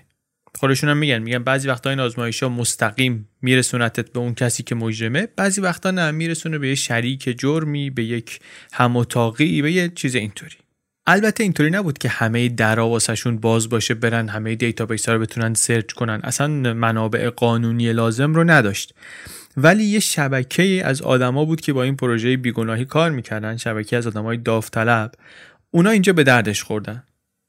خودش هم میگه میگه ما بودجه ای نداریم پول زیادی نداریم که مثلا خرج کنیم. ولی کلی آدم هستن در سر تا سر کشور که اینا داوطلبانه به ما کمک می‌کنن. کلی کاراگاه خصوصی و وکیل هستن. واسه همین ما تونستیم همه جاهایی که این آقا پرونده داشت ما یه داوطلبی داشتیم که حاضر بود بره پرونده هاشو از دادگاه بگیره نگاه کنه. با کمک این منابع تونستن اطلاعاتی رو جمع کنن و مفصل و دقیق در بیارن که این آقا کجاها زندگی کرده در طول زندگیش. و میگه بلا فاصله فهمیدیم که زمان قتل ایشون در آستین بوده و اون روزی که کریستین به قتل رسیده زندان هم نبوده آزاد بوده. بعد یه چیز دیگه در موردش کشف کردن که این خیلی جالب بود. همه شش تا وکیلی که داشتن تو این شرکت ریلی کار می‌کردن الان همه درگیر پرونده مایکل شده بودن. یکی از همکاراشون یه حرف جالبی زد. گفت من فکر نمی کنم که کسی که یه همچین جنایتی بکنه یه بار فقط بکنه. من فکر می‌کنم اگر که این کریستینو کشته احتمالا دیگرانی رو هم کشته حالا یا قبلش یا بعدش. و از اونجایی که گرفتار نشده بریم ببینیم توی اینترنت این طرف و اون طرف ببینیم جنایت حل نشده ای هست در جاهایی که این آقا بوده یا نه. ببین چقدر تیز بود. بعد شروع کردن گشتن که در بازه های زمانی که این توی هر شهری زندگی کرده توی اون بازه زمانی آیا جنایت حل نشده ای شبیه این وجود داشته اونجا یا نه؟ همینجوری داشت نگاه می‌کرد نگاه می‌کرد نگاه می‌کرد. یهو توی مدارک پرونده هایی که توی صفحه پلیس آستین بود رسید به یه عکسی از یک پرونده قدیمی و اکثر رو که دید خشکش زد. یک خانومی بود به اسم دبرا بیکر. موهای تیره سی و دو ساله قشنگ جذاب. خودش میگه که من نگاه کردم اکثر دیدم این چقدر شبیه کریستینه. شباهتش میگه چشمگیر بود. توضیح هم نوشته بودن توی سایتی که دبرا بیکر آخرین بار شب دوازدهم ژانویه سال 1988 دیده شده. 13 ژانویه نرفته سر کاری که از بستگانش جنازهشو در منزلش کشف کرده. چند بار با شیء سنگینی به سرش ضربه وارد شده. و شواهدی وجود داره که احتمالا یک کسی وارد خونش شده که 17 ماه بعد از قتل کریستین. روش قتل همونه یه خانومی کمابیش همون شکلی همون پروفایل 17 ماه بعد قتل کریستین. اسم خیابونی که خونه این خانم بیکر توش بودم نوشته بودن تو پرونده اسم خیابون در ورد زد تو گوگل مپ دید که خیابونش موازی خیابونیه که خونه این مورتن توش بوده. فاصله نداشتن اصلا دوتا خونه با هم دیگه. دیگه این نزدیکی خونه ها واقعا تصادف نمی‌تونست باشه. بازم گشتن ببینن اطلاعات آنلاین دیگری پیدا می‌کنن از این خانم مقتول دوم یا نه. دیدن که دخترش در یک بلاگی چند تا پست طولانی نوشته درباره مامانش. از 2005 درخواست کرده بود که کسی اطلاعاتی سرنخی چیزی از مادر من داره بیاد بگه. معلومم بود دیگه از سر ناامیدی داره این کارو می‌کنه. گفته بود پلیس به قدر کفایت در مورد این قتل تحقیق نکرده. مامورا گفتن که روش کار می‌کنیم کار می‌کنیم ولی من باورم نمیشه که اینا اصلا کاری کرده باشن. دختر گفته بود. و گفته بود که من اصلا مادرم رو نمیشناختم. من سه سالم بود مادرم من از دنیا رفت. اینم دوباره باز دوباره اینا رو به فکر انداخت که شاید واقعا این قتلا مربوط بودن به هم مرتبط بودن به شکلی. و چیزی که تکونشون داد و بیشتر به فکر فرو می بردشون این وکلا رو این بود که اگر این بابا رو اون موقع می‌گرفتن اگر اون موقعی که قتل اول رو کرد میافتادن دنبالش و میگرفتنش شاید دبرا زنده میموند. شاید زنده میموند و نه تنها اون زنده میموند سرنوشت دخترش سرنوشت دیگری می‌شد. شاید سرنوشت اریک هم سرنوشت دیگری می‌شد. اگه باباشون نمی‌گرفتن بکنن زندان. And the amazing thing was even then John Bradley was saying it didn't matter and the bandana was too far away and it was really uh, about a month before he, he changed. During that time, we did an investigation about where Norwood was living at different times, and it, you could kind of string together his crimes and find the places that he lived in different states and at different times. And uh, we found out where he was living in Austin uh, during the time of Christine's murder and for a few years after that. And uh, a, a, paralegal in our office, Kay Canopy, who was on the internet, found the Austin cold cases, a woman bludgeoned to death, um, and uh, checked the location, and it was a block from where Norwood was living at the time. The woman's name was Deborah Jan Baker, and she was killed a couple years after Christine. Exactly the same way, bludgeoned to death in her bed.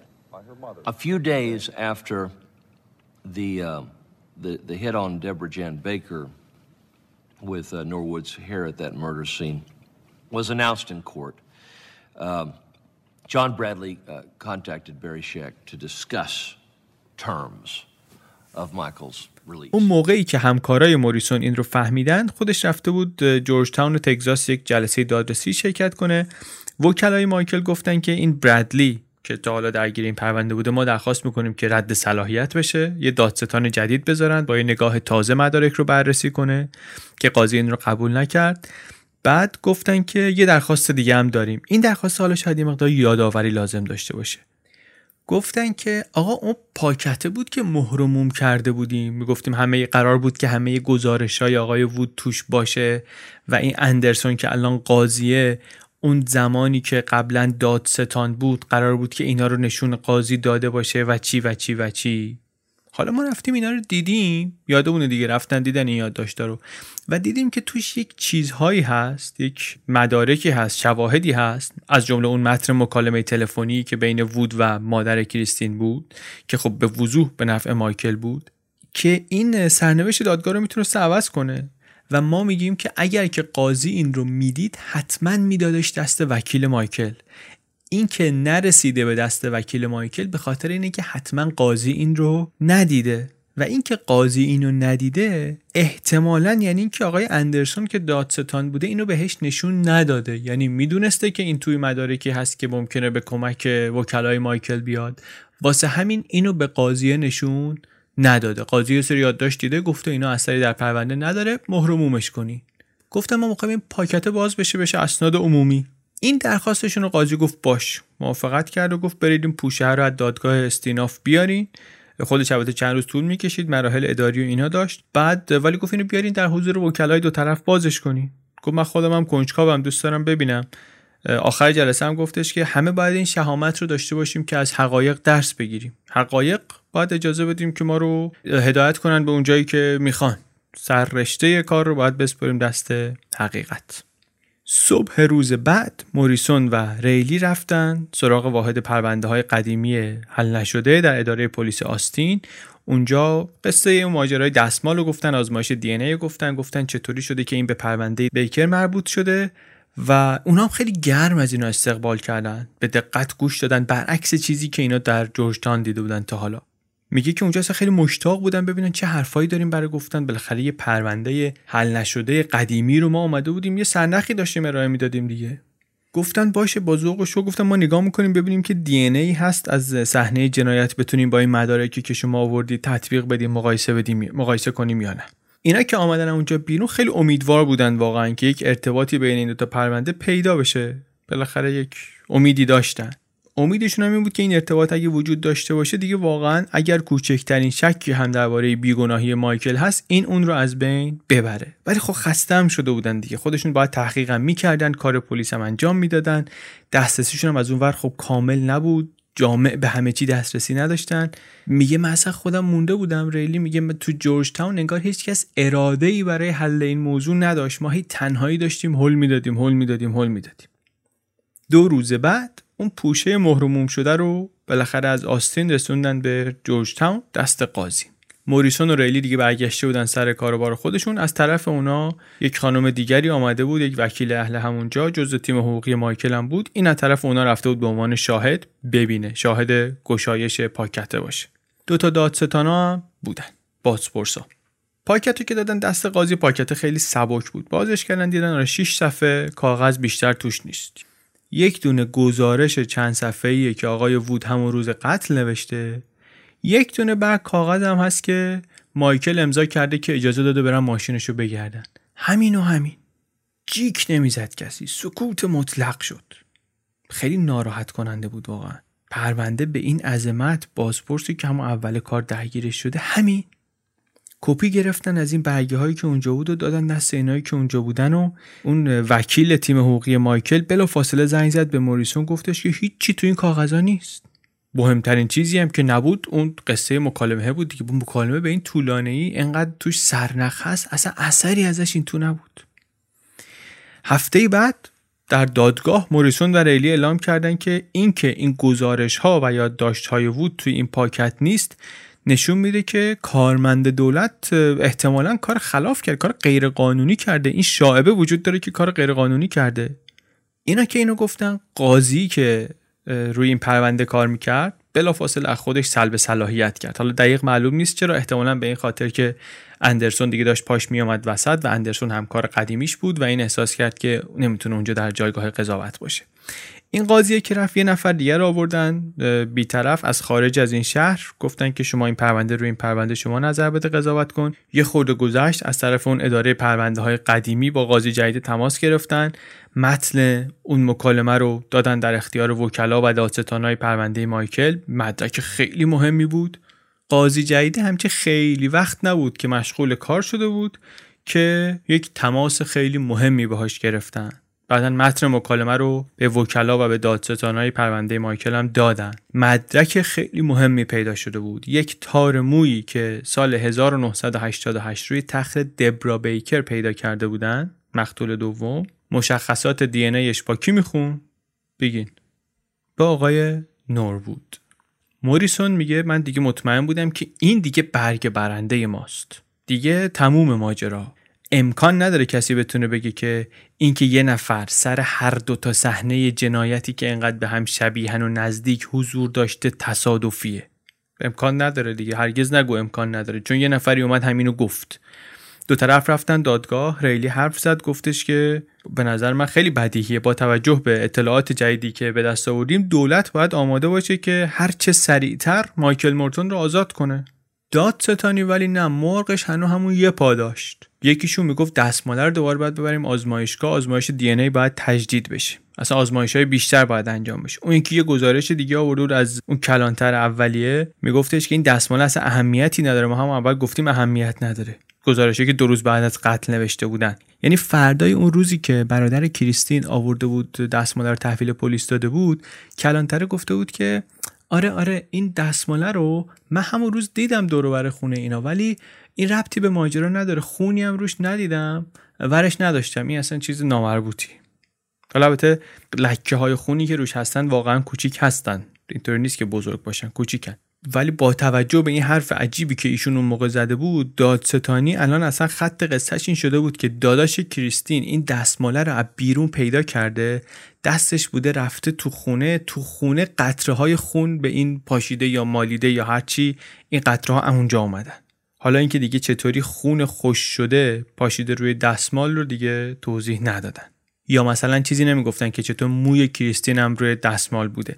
داستانشون کلا یه خورده غریبه دیگه. دارن میگن که ممکنه که اون آقاه دستمال رو انداخته باشه پشت خونه اینا ولی این ثابت نمی‌کنه که اون قاتل کریستینه. حالشون کلا انگار حال یه کسیه که به هر حشیشی داره دستش آویزون می‌کنه که به هر خس و خاشاکی داره آویزون می‌کنه که نره پایین. فقط واسه اینکه نگه اشتباه کرده داره خودشو لجنمال می‌کنه. حالا همینطوری که دادستانی داره در این باطلاق دست و پاشو می‌زنه و فروتر میره کارگاه ها و مامورای این موریسون اینها جای این آقا رو پیدا کردن. این آقا داره با مادرش زندگی می‌کنه در 50 کیلومتری شرق آستین. دیگه بیشتر از این واقعا وقت تلف کردن جایز نبود. چون روزنامه های چیزی انگار بو برده بودن می‌گفتن یک مدارکی در پرونده قتل مورتن هست که در به یه قتل دیگری مرتبطش می‌کنه. این اینا دیگه کار رو به جای رسوند که برادلی کوتاه آمد و زنگ زد به بریشک حرکت حرکت مهمی بود. هم در سیر وقایع این پرونده مهم بود هم کلا حرکت مهمی بود. به خاطر اینکه این دو نفر دفعه اولی نبود که میخوردن به هم دیگه. اینا دو سال پیش از این هم با همدیگه اختلافی پیدا کرده بودن. اختلاف اون موقع سر پرونده تحقیق مجدد بود درباره آقای کامرون تاد ویلینگهام. کسی که به جرم قتل سه تا دخترش در سال 2004 محکوم شده بود به اعدام و عجب داستانی هم بود. اپیزود 34 میشه. اپیزود 34 چنل بی داستانش رو کامل تعریف کردیم. به زبان آتش. آقای برادلی اون موقع از طرف فرماندار تگزاس رئیس کمیته پزشکی قانونی تگزاس بود و اونجا شک تلاش می‌کرد که نشون بده تاد ویلینگهام به اشتباه محکوم شده و این برادلی این تلاش های اونو علنا تحقیر می‌کرد اونجا. این دفعه اما بعد از کلی تماس تلفنی و اینها با شرایطش کنار آمد. دادگاه تجدید نظر کیفری میاد این ادعای بیگناهی مایکل رو بررسی می‌کنه و به قید زمانت آزادش می‌کنن و به وکلای مایکل هم اجازه خواهند داد که طی این مدت درباره سوء رفتارهای احتمالی که در پرونده اتفاق افتاده تحقیقات کنند البته زیر نظر دادگاه. این یعنی اینکه این وکلا الان می‌تونستن برن اندرسون و وود و اینا رو قشنگ بازجویی کنن. و براشون هم مهم بود. واقعا خود مایکل به نویسنده برگشت گفت اینجا دیگه من اصلا حرفم این نبود که می‌خوام از زندان بیام بیرون. می‌خواستم بفهمم چرا همچی شده؟ چرا اینا همچی بلایی سر من آوردن؟ دوشنبه سوم اکتبر 2011 8995 مین روزی بود که مایکل زندان بود. 8995 روز. صبح بلند شد چند تا تیکه وسایلی رو که داشت بزل و بخشش کرد بین بقیه زندانی ها. یه رادیو داشت یه پنکه داشت یه جفت کتونی داشت. اینا رو همه رو داد به زندانی ها رفت آخرین پیاده روی دور حیاتش رو انجام داد. اصری بردنش سلول موقتی که آخرین شبش اونجا باشه. فرداش منتقلش کنن جورج تاون و از اونجا هم آزادش کنن. همینطوری که می بردنش اون سلول موقت زندانیا تشویقش می‌کردن. خیلی احترام به دست آورده بود تو این سالها در زندان. آدم بخشنده ای بود مرتب به بی پولترها مهربونی می‌کرد. کاری که دستش برمی آمد بی ملاقاتی ها به کسایی که پول واسهشون نمیفرستاد کسی بالاخره کاری که دستش می آمد و می‌کرد که شرایطشون رو بهتر کنه. با پولی که پدر مادرش براش میفرستادن زورای داغ تابستون بستنی می‌خرید می‌داد به زندانیا دوستش داشتن. مرد خوبی بود مهربونی می‌کرد و محبوب شده بود و الان که داشت می‌رفت همه ایستاده بودن تشویقش می‌کردن هلهله می‌کردن براش خوشحال بودن براش. چیزی که با خودش داشت یه انجیل بود چند تا دونه عکس بود و یه مسواک. شب طبیعتا نمی‌تونست بخوابه از هیجان. کله صبحم دو نفر از کلانتری ویلیامسون آمدن دنبالش بردنش جورج تاون قاعده این بود که زندانی رو باید با دستبند جابجا کنن حتی وقتی قرار آزاد بشه. یکیشون قبل اینکه دستبند رو در بیاره گفتش که آقا من هم دستبند شما رو وا می‌کنم و اینا. یه وقت فکرایی به سرت نزنه. منظورش بود که مثلا کاری به کار من نداشته باشه گفت اون موقعی که شما رو گرفتن من دوازده سالم بود فقط.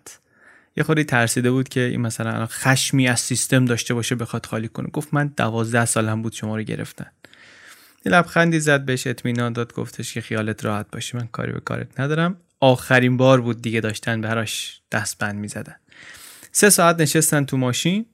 تمام مدت با تحیر بیرون رو نگاه می‌کرد. یه چیزهای خونده بود تو مجله هایی که خشکسالی اومده و اینها ولی شنیدن کی بود مانند دیدن این مزرعه های خشک و کمجون رو می‌دید برجای مخابراتی موبایل رو می‌دید آنتنای موبایل رو می‌دید پمپای سلف سرویس بنزین رو می‌دید با صفحه نمایش دیجیتال. اینا همه براش جدید بود. آخرین بار هفت سال پیش از زندان آمده بود بیرون که از این زندان ببرنش زندان دیگه. یادونه دیگه سال 2011 سال 2011 اوباما رئیس جمهوره. یه خوره فکر کرد گفت آخرین باری که من نشستم پشت فرمون ریگان رئیس جمهور بود. آمدن و وقتی رسیدن به جورج تاون دید که اینجا هم خیلی عوض شده. شهر هنوز کوچیکه ولی ترافیک داره شلوغی داره. بردنش ساختمون دادگاه جدید. یک دست لباس نو بهش دادن بپوشه لباسی که مادرش خریده بود براش. به این لباس هم عادت نداشت. 25 سال بود که این لباس های گله گشاد زندان رو میپوشید. شلوارش رو که داشت میپوشید گریهش گرفت. آمد توی دادگاه و دید که کلی آدم آشنا اینجا منتظرن. موریسون منتظرش بود ریلی منتظرش بود شک اونجا منتظرش بود. آلیسون بود بغلش کرد. پدر مادرش بودن. 25 سال بود که پدر مادرش به اعضای کلیسا می‌گفتن که دعا کنید برای پسرمون دعا کنید. خواهر کوچکترش بود یکی از همکاراش بود که تمام این مدت نامنگاری می‌کرد باهاش. یه دختر جوونی هم بود که دید یه گوشه واس خودش نشسته نمیشناختش اون موقع. بعدا فهمید که کیتلین بیکره دختر دبرا بیکر. جلسه هم جلسه خاصی نبود طولی نکشید واقعا. چند دقیقه طول کشید قاضی آمد گفت شرایط آزادی شما اینه اینم طبیعتا گفت موافقم و همین. چند دقیقه همه ایستاده تشویقش کردن. به پهنای صورت لبخند می‌زد. از دادگاه که آمد بیرون صورتش اینطوری گرفته بود سمت خورشید می‌خواست انگار مثلا همه خورشید رو بگیره. فیلمش این هست توی یوتیوب ببینین خودش می‌گفت من مصاحبه شدیدم میگفتش که بهش گفت خبرنگاری که مثلا تو خورشید نیده بودی مگه اینا؟ گفت چرا؟ ولی آزاد خورشید رو نیده بودم. برای همین همش رو می‌خواستم. آمد سوار ماشین پدر مادرش شد که را بیفتن. بعد ریلی یه خانم شست خورده ای ساله ای رو آشفته آورد پیش اینا. گفت که ایشون که از اعضای هیئت منصفه اون دادگاه اولته دادگاه 1987 صبح خانم آمده روزنامه رو ورداشته دیده که نوشتن که آزمایش دی ای کردن بیگناهی این ثابت شده. خیلی حرف زدن سختش بود. آمد گفت خیلی متاسفم. مایکل یه نگاهی بهش کرد دستشو دراز کرد دست داد باهاش گفت که من می‌فهمم چی بگه دیگه خوب After spending nearly 25 years in prison for the murder of his wife, a Williamson County man is now free and our cameras are rolling as Michael Morton walked The discovery of DNA on a bandana matching that of in 1986. He was sentenced to life in prison. Nephews May have been a serial killer. Indictment now rests You guys tell us when you're ready with the And of those attorneys that have been working to prove Morton's innocence for years. It was a somewhat chaotic.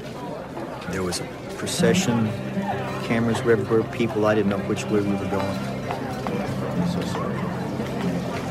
All of this time rushed back at me. My time of only seven years, Michael's of 25. I stopped with Michael and and and uh, and I said, when you step outside, breathe freedom. Let's go. Fortunately, the sun was beaming down right there. It was this beautiful kind of fall day. The sun felt so good on my face that I kind of tilted my head back like of a getting a suntan or something, trying to just drink it in. بریم حالا یکم یه جای دیگه. از همه گفتیم و خیلی حرف زدیم. از اریک نگفتیم. اریک اولین خاطراتی که از کودکیش داره برمیگرده به پنج سالگیش که در هیوستون زندگی می‌کرد.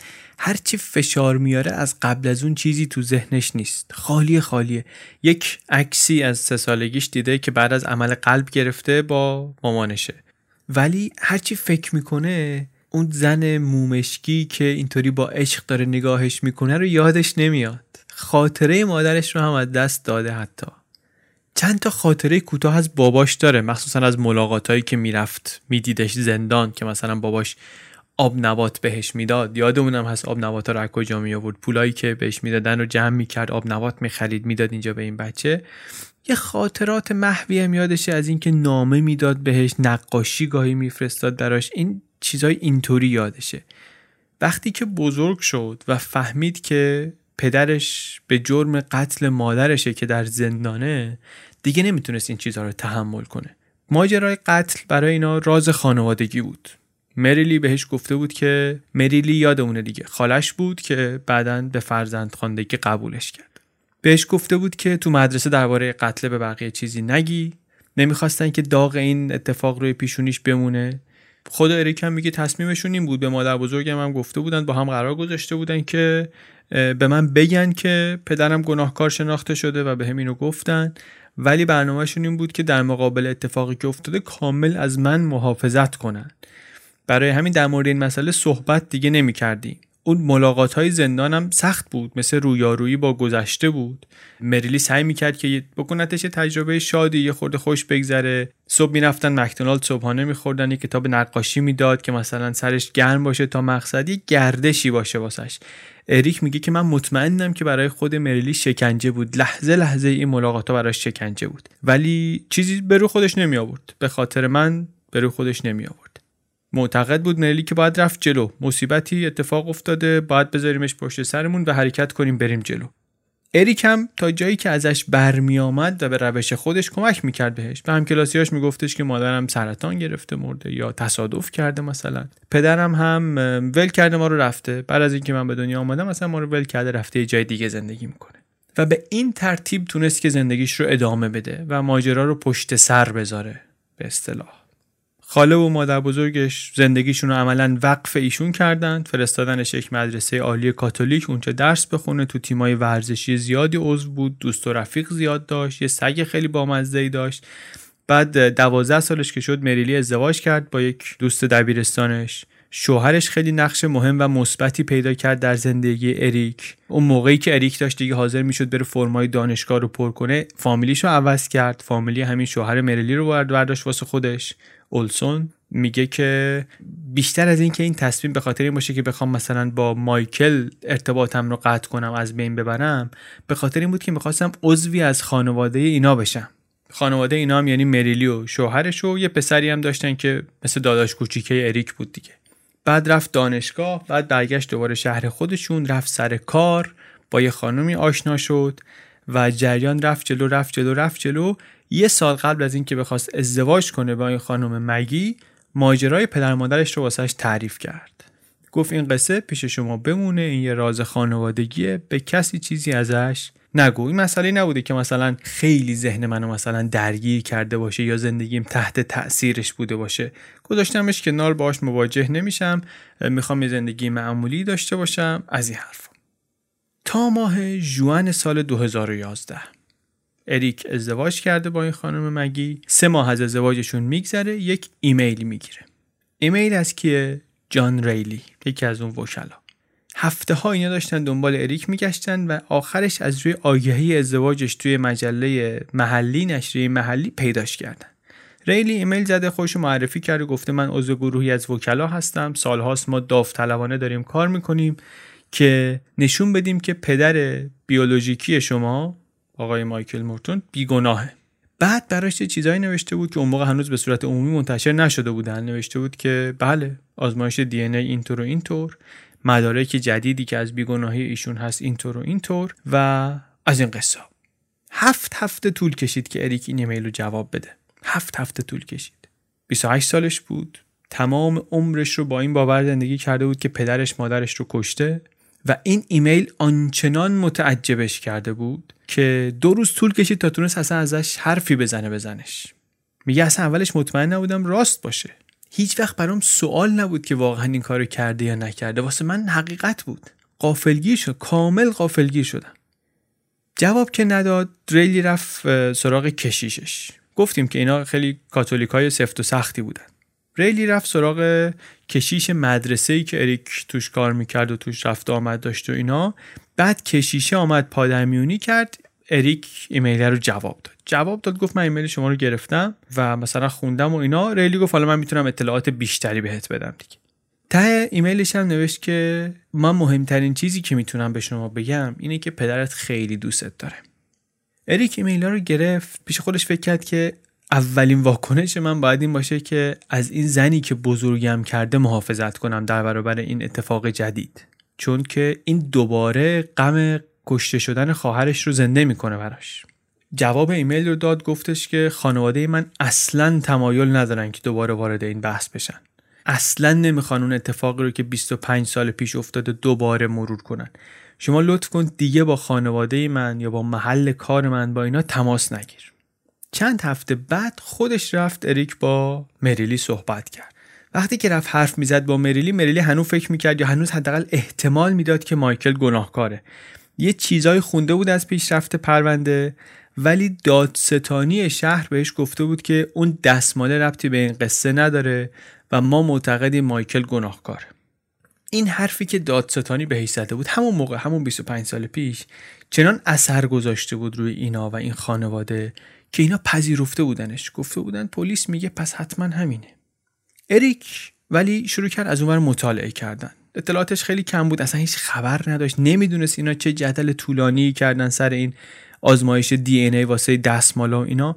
به کمک زنش شروع کرد هی از اون طرف قصه دیدن. قصه رو از سمت باباش دیدن و خوندن و آشنا شدن باهاش. مریلی برعکس. چون هنو فکر می‌کرد مایکل قاتل خواهرشه هیچ روایت دیگری رو اصلا نشنید. اصلا از این توافقی هم که برادلی و شک کردن که این مثلا بیاد بیرون و آزاد بشه و اینا خبردار نبود.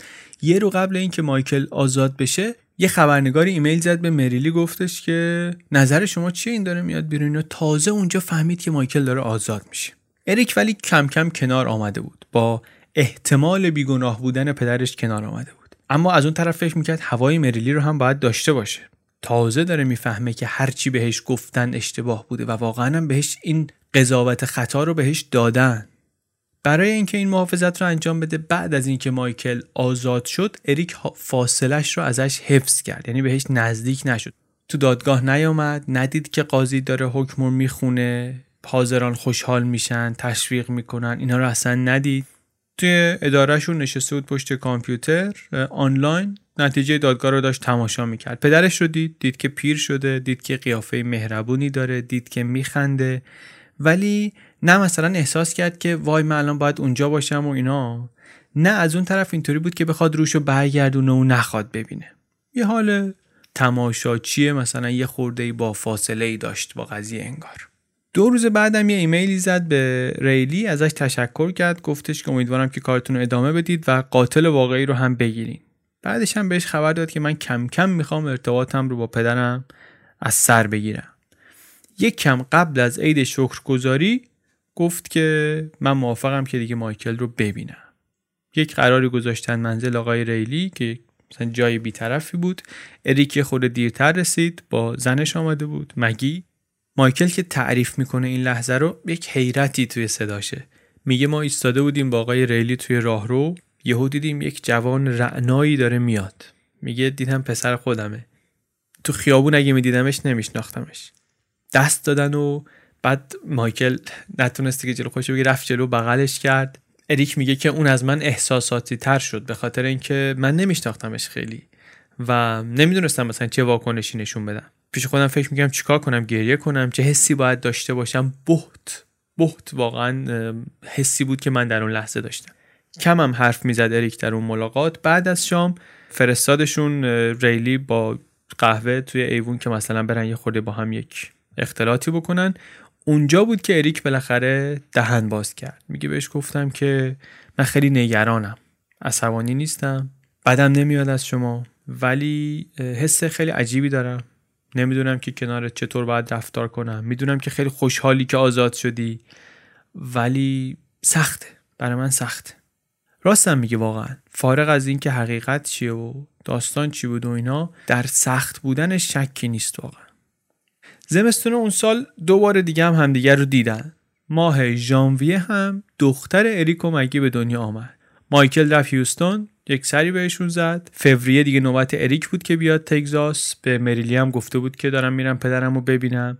سر مراسم غسل تعمید مایکل خانواده زنش رو دید دوباره بعد از 25 سال. میگه پذیرفتن منو زیاد طرف نزدیم با هم. خونگرم بودن ولی به هر حال بینمون این فاصله بود. من حس می‌کردم که هیچ کدومشون هنوز بیگناهی منو نپذیرفتن. ولی این رو هم می‌دونستم که بهشون دروغ گفتن. باهاشون بازی کردن حقیقت ازشون مخفی نگه داشتن. واسه همین من, من می‌تونم ببخشمشون.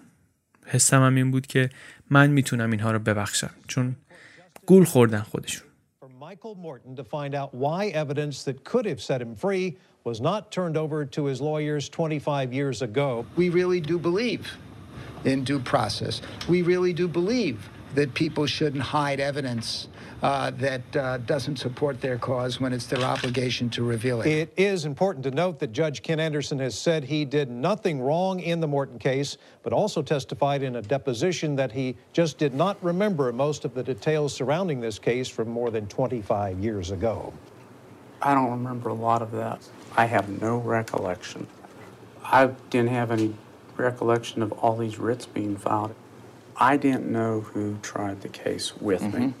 I don't recall getting asked a lot of factual questions. You know, I literally had totally forgot the issues in this case.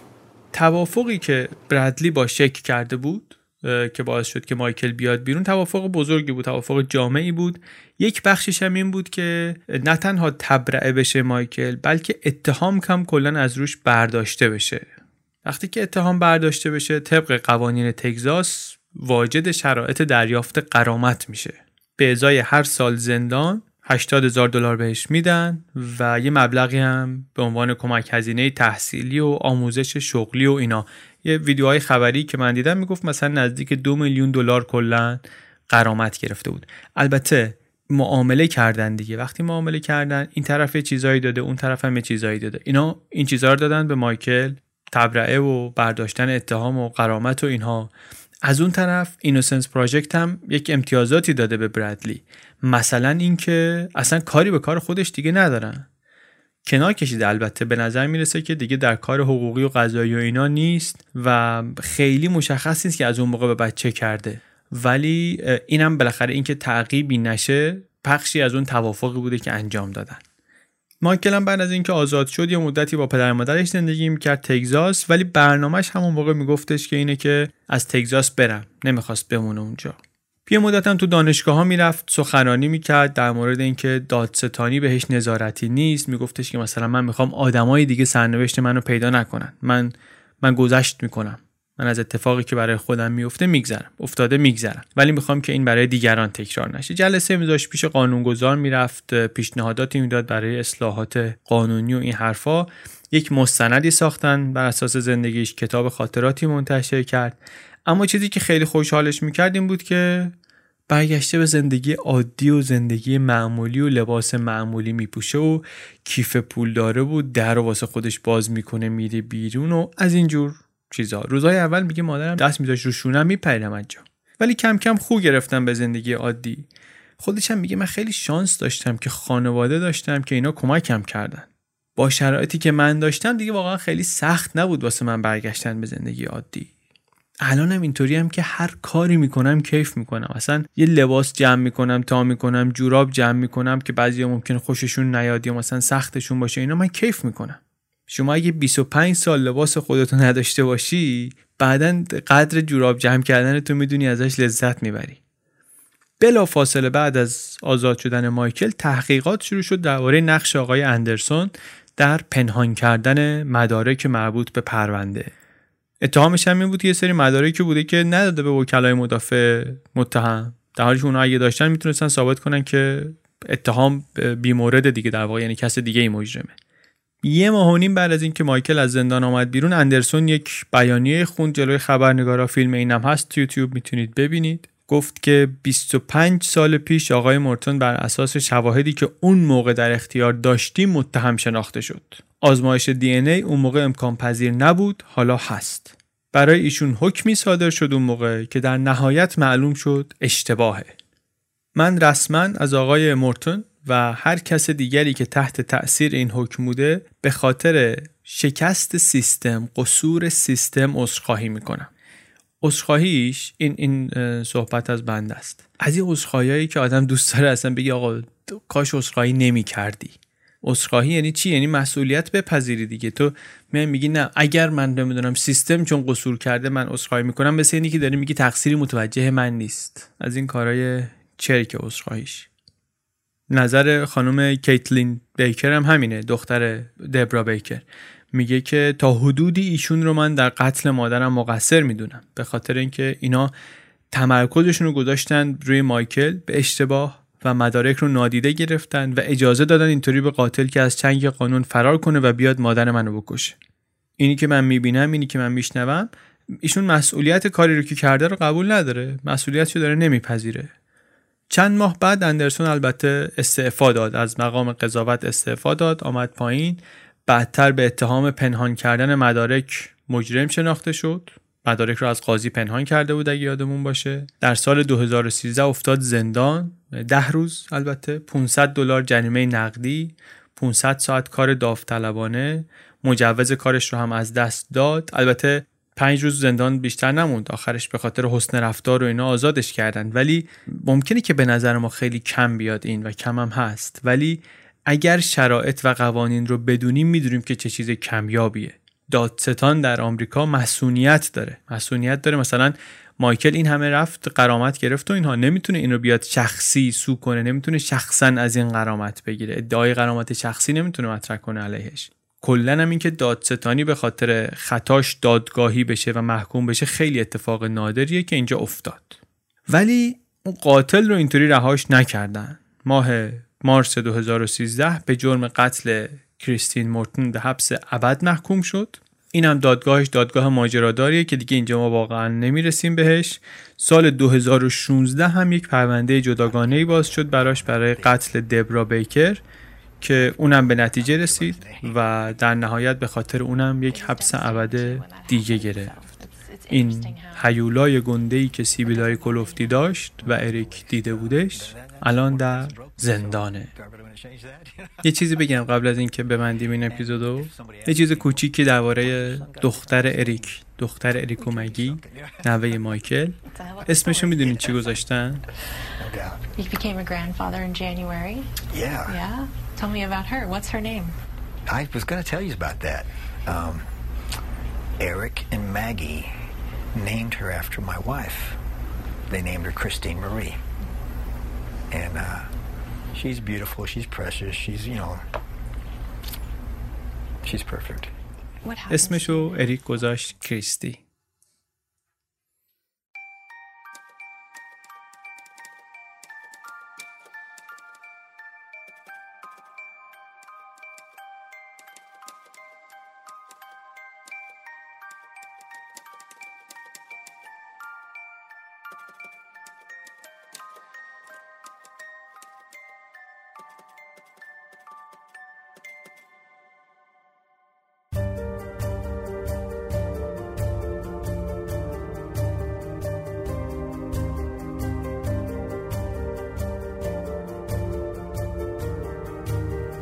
چیزی که شنیدین اپیزود 52 پادکست چنل بی بود. این اپیزود چنل بی رو من علی بندری به کمک امید صدیق فر و هدیه کعبی درست کردیم. چند کلمه درباره اجرای زنده بگیم. اگر که می‌خواستید در یکی از اجراهای چند هفته دیگه ای ما در رشت یا تهران ثبت نام کنید و بلیت بهتون نرسیده ما داریم لیست ذخیره رو باز می‌کنیم برای هر دو اجرا. 15 فروردین ساعت چهار بعد از ظهر ثبت نام لیست ذخیره رشت باز میشه. و دوم اردیبهشت. بازم ساعت چهار بعد از ظهر لیست ذخیره تهران. پس 15 فروردین رشت دوم اردیبهشت تهران. جفتش هم چهار بعد از ظهر. لیست اصلی ها خیلی جنگی و سریعتر از انتظار پر شد. اگر جزء کسایی هستید که می‌خواستید بیاین و نرسیدین این فرصت آخر رو دریابین. لینکاش توی سایت هست شرایطش هم همونجا می‌تونید ببینید. لطفا دیگه پیغام و ایمیل و اینها به ما ندین برای بلیت ما نه واقعا دوست داریم جواب منفی بدیم به کسی. نه واقعا می‌تونیم که وقتی این همه آدم بهشون بلیت نرسیده بیایم به اونایی که ایمیل می‌زنن مثلا تک تک بگیم خب بیا این بلیت مال شما. ما سعی می‌کنیم که منصفانه ترین و عادلانه ترین سیستم اونجا بذاریم. دیگه اگر که می‌خواید همون اولش ثبت نام کنید لطفا دیگه. فکر می‌کنیم که واقعا این بهترین روشه که برنامه رو بتونیم تمیز و مجانی و شکیل برگزار کنیم. امیدواریم که شما هم همکاری کنین و خوش بگذره و سال به سالم بهتر بشه. یک گزارشه که اول در رشت تعریفش می‌کنیم و بعد میایم در تهران تعریف می‌کنیم. اگر مسافرت میرید چه درون شهری چه بین شهری در کمپین سفربی ما در اینستاگرام شرکت کنید. توضیحش اونجا هست یک هشتگ گذاشتیم سفر underline بی اگه مثلا یه جایی دارید میرید چنل بی گوش می‌کنین اونا یه عکس بگیرین عکسش اونجا بذارین.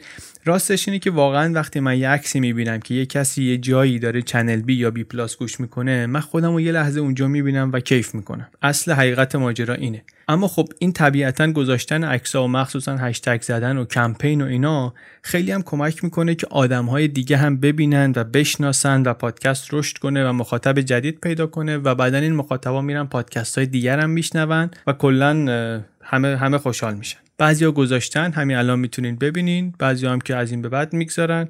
ممنون از همه کسایی که شرکت کردن و می‌کنن. ممنون از روژین و کشمون اسپانسرهای این اپیزود و از امید و هدیه و از مجید آب پرور طراح پستر این اپیزود. چنل بی پادکست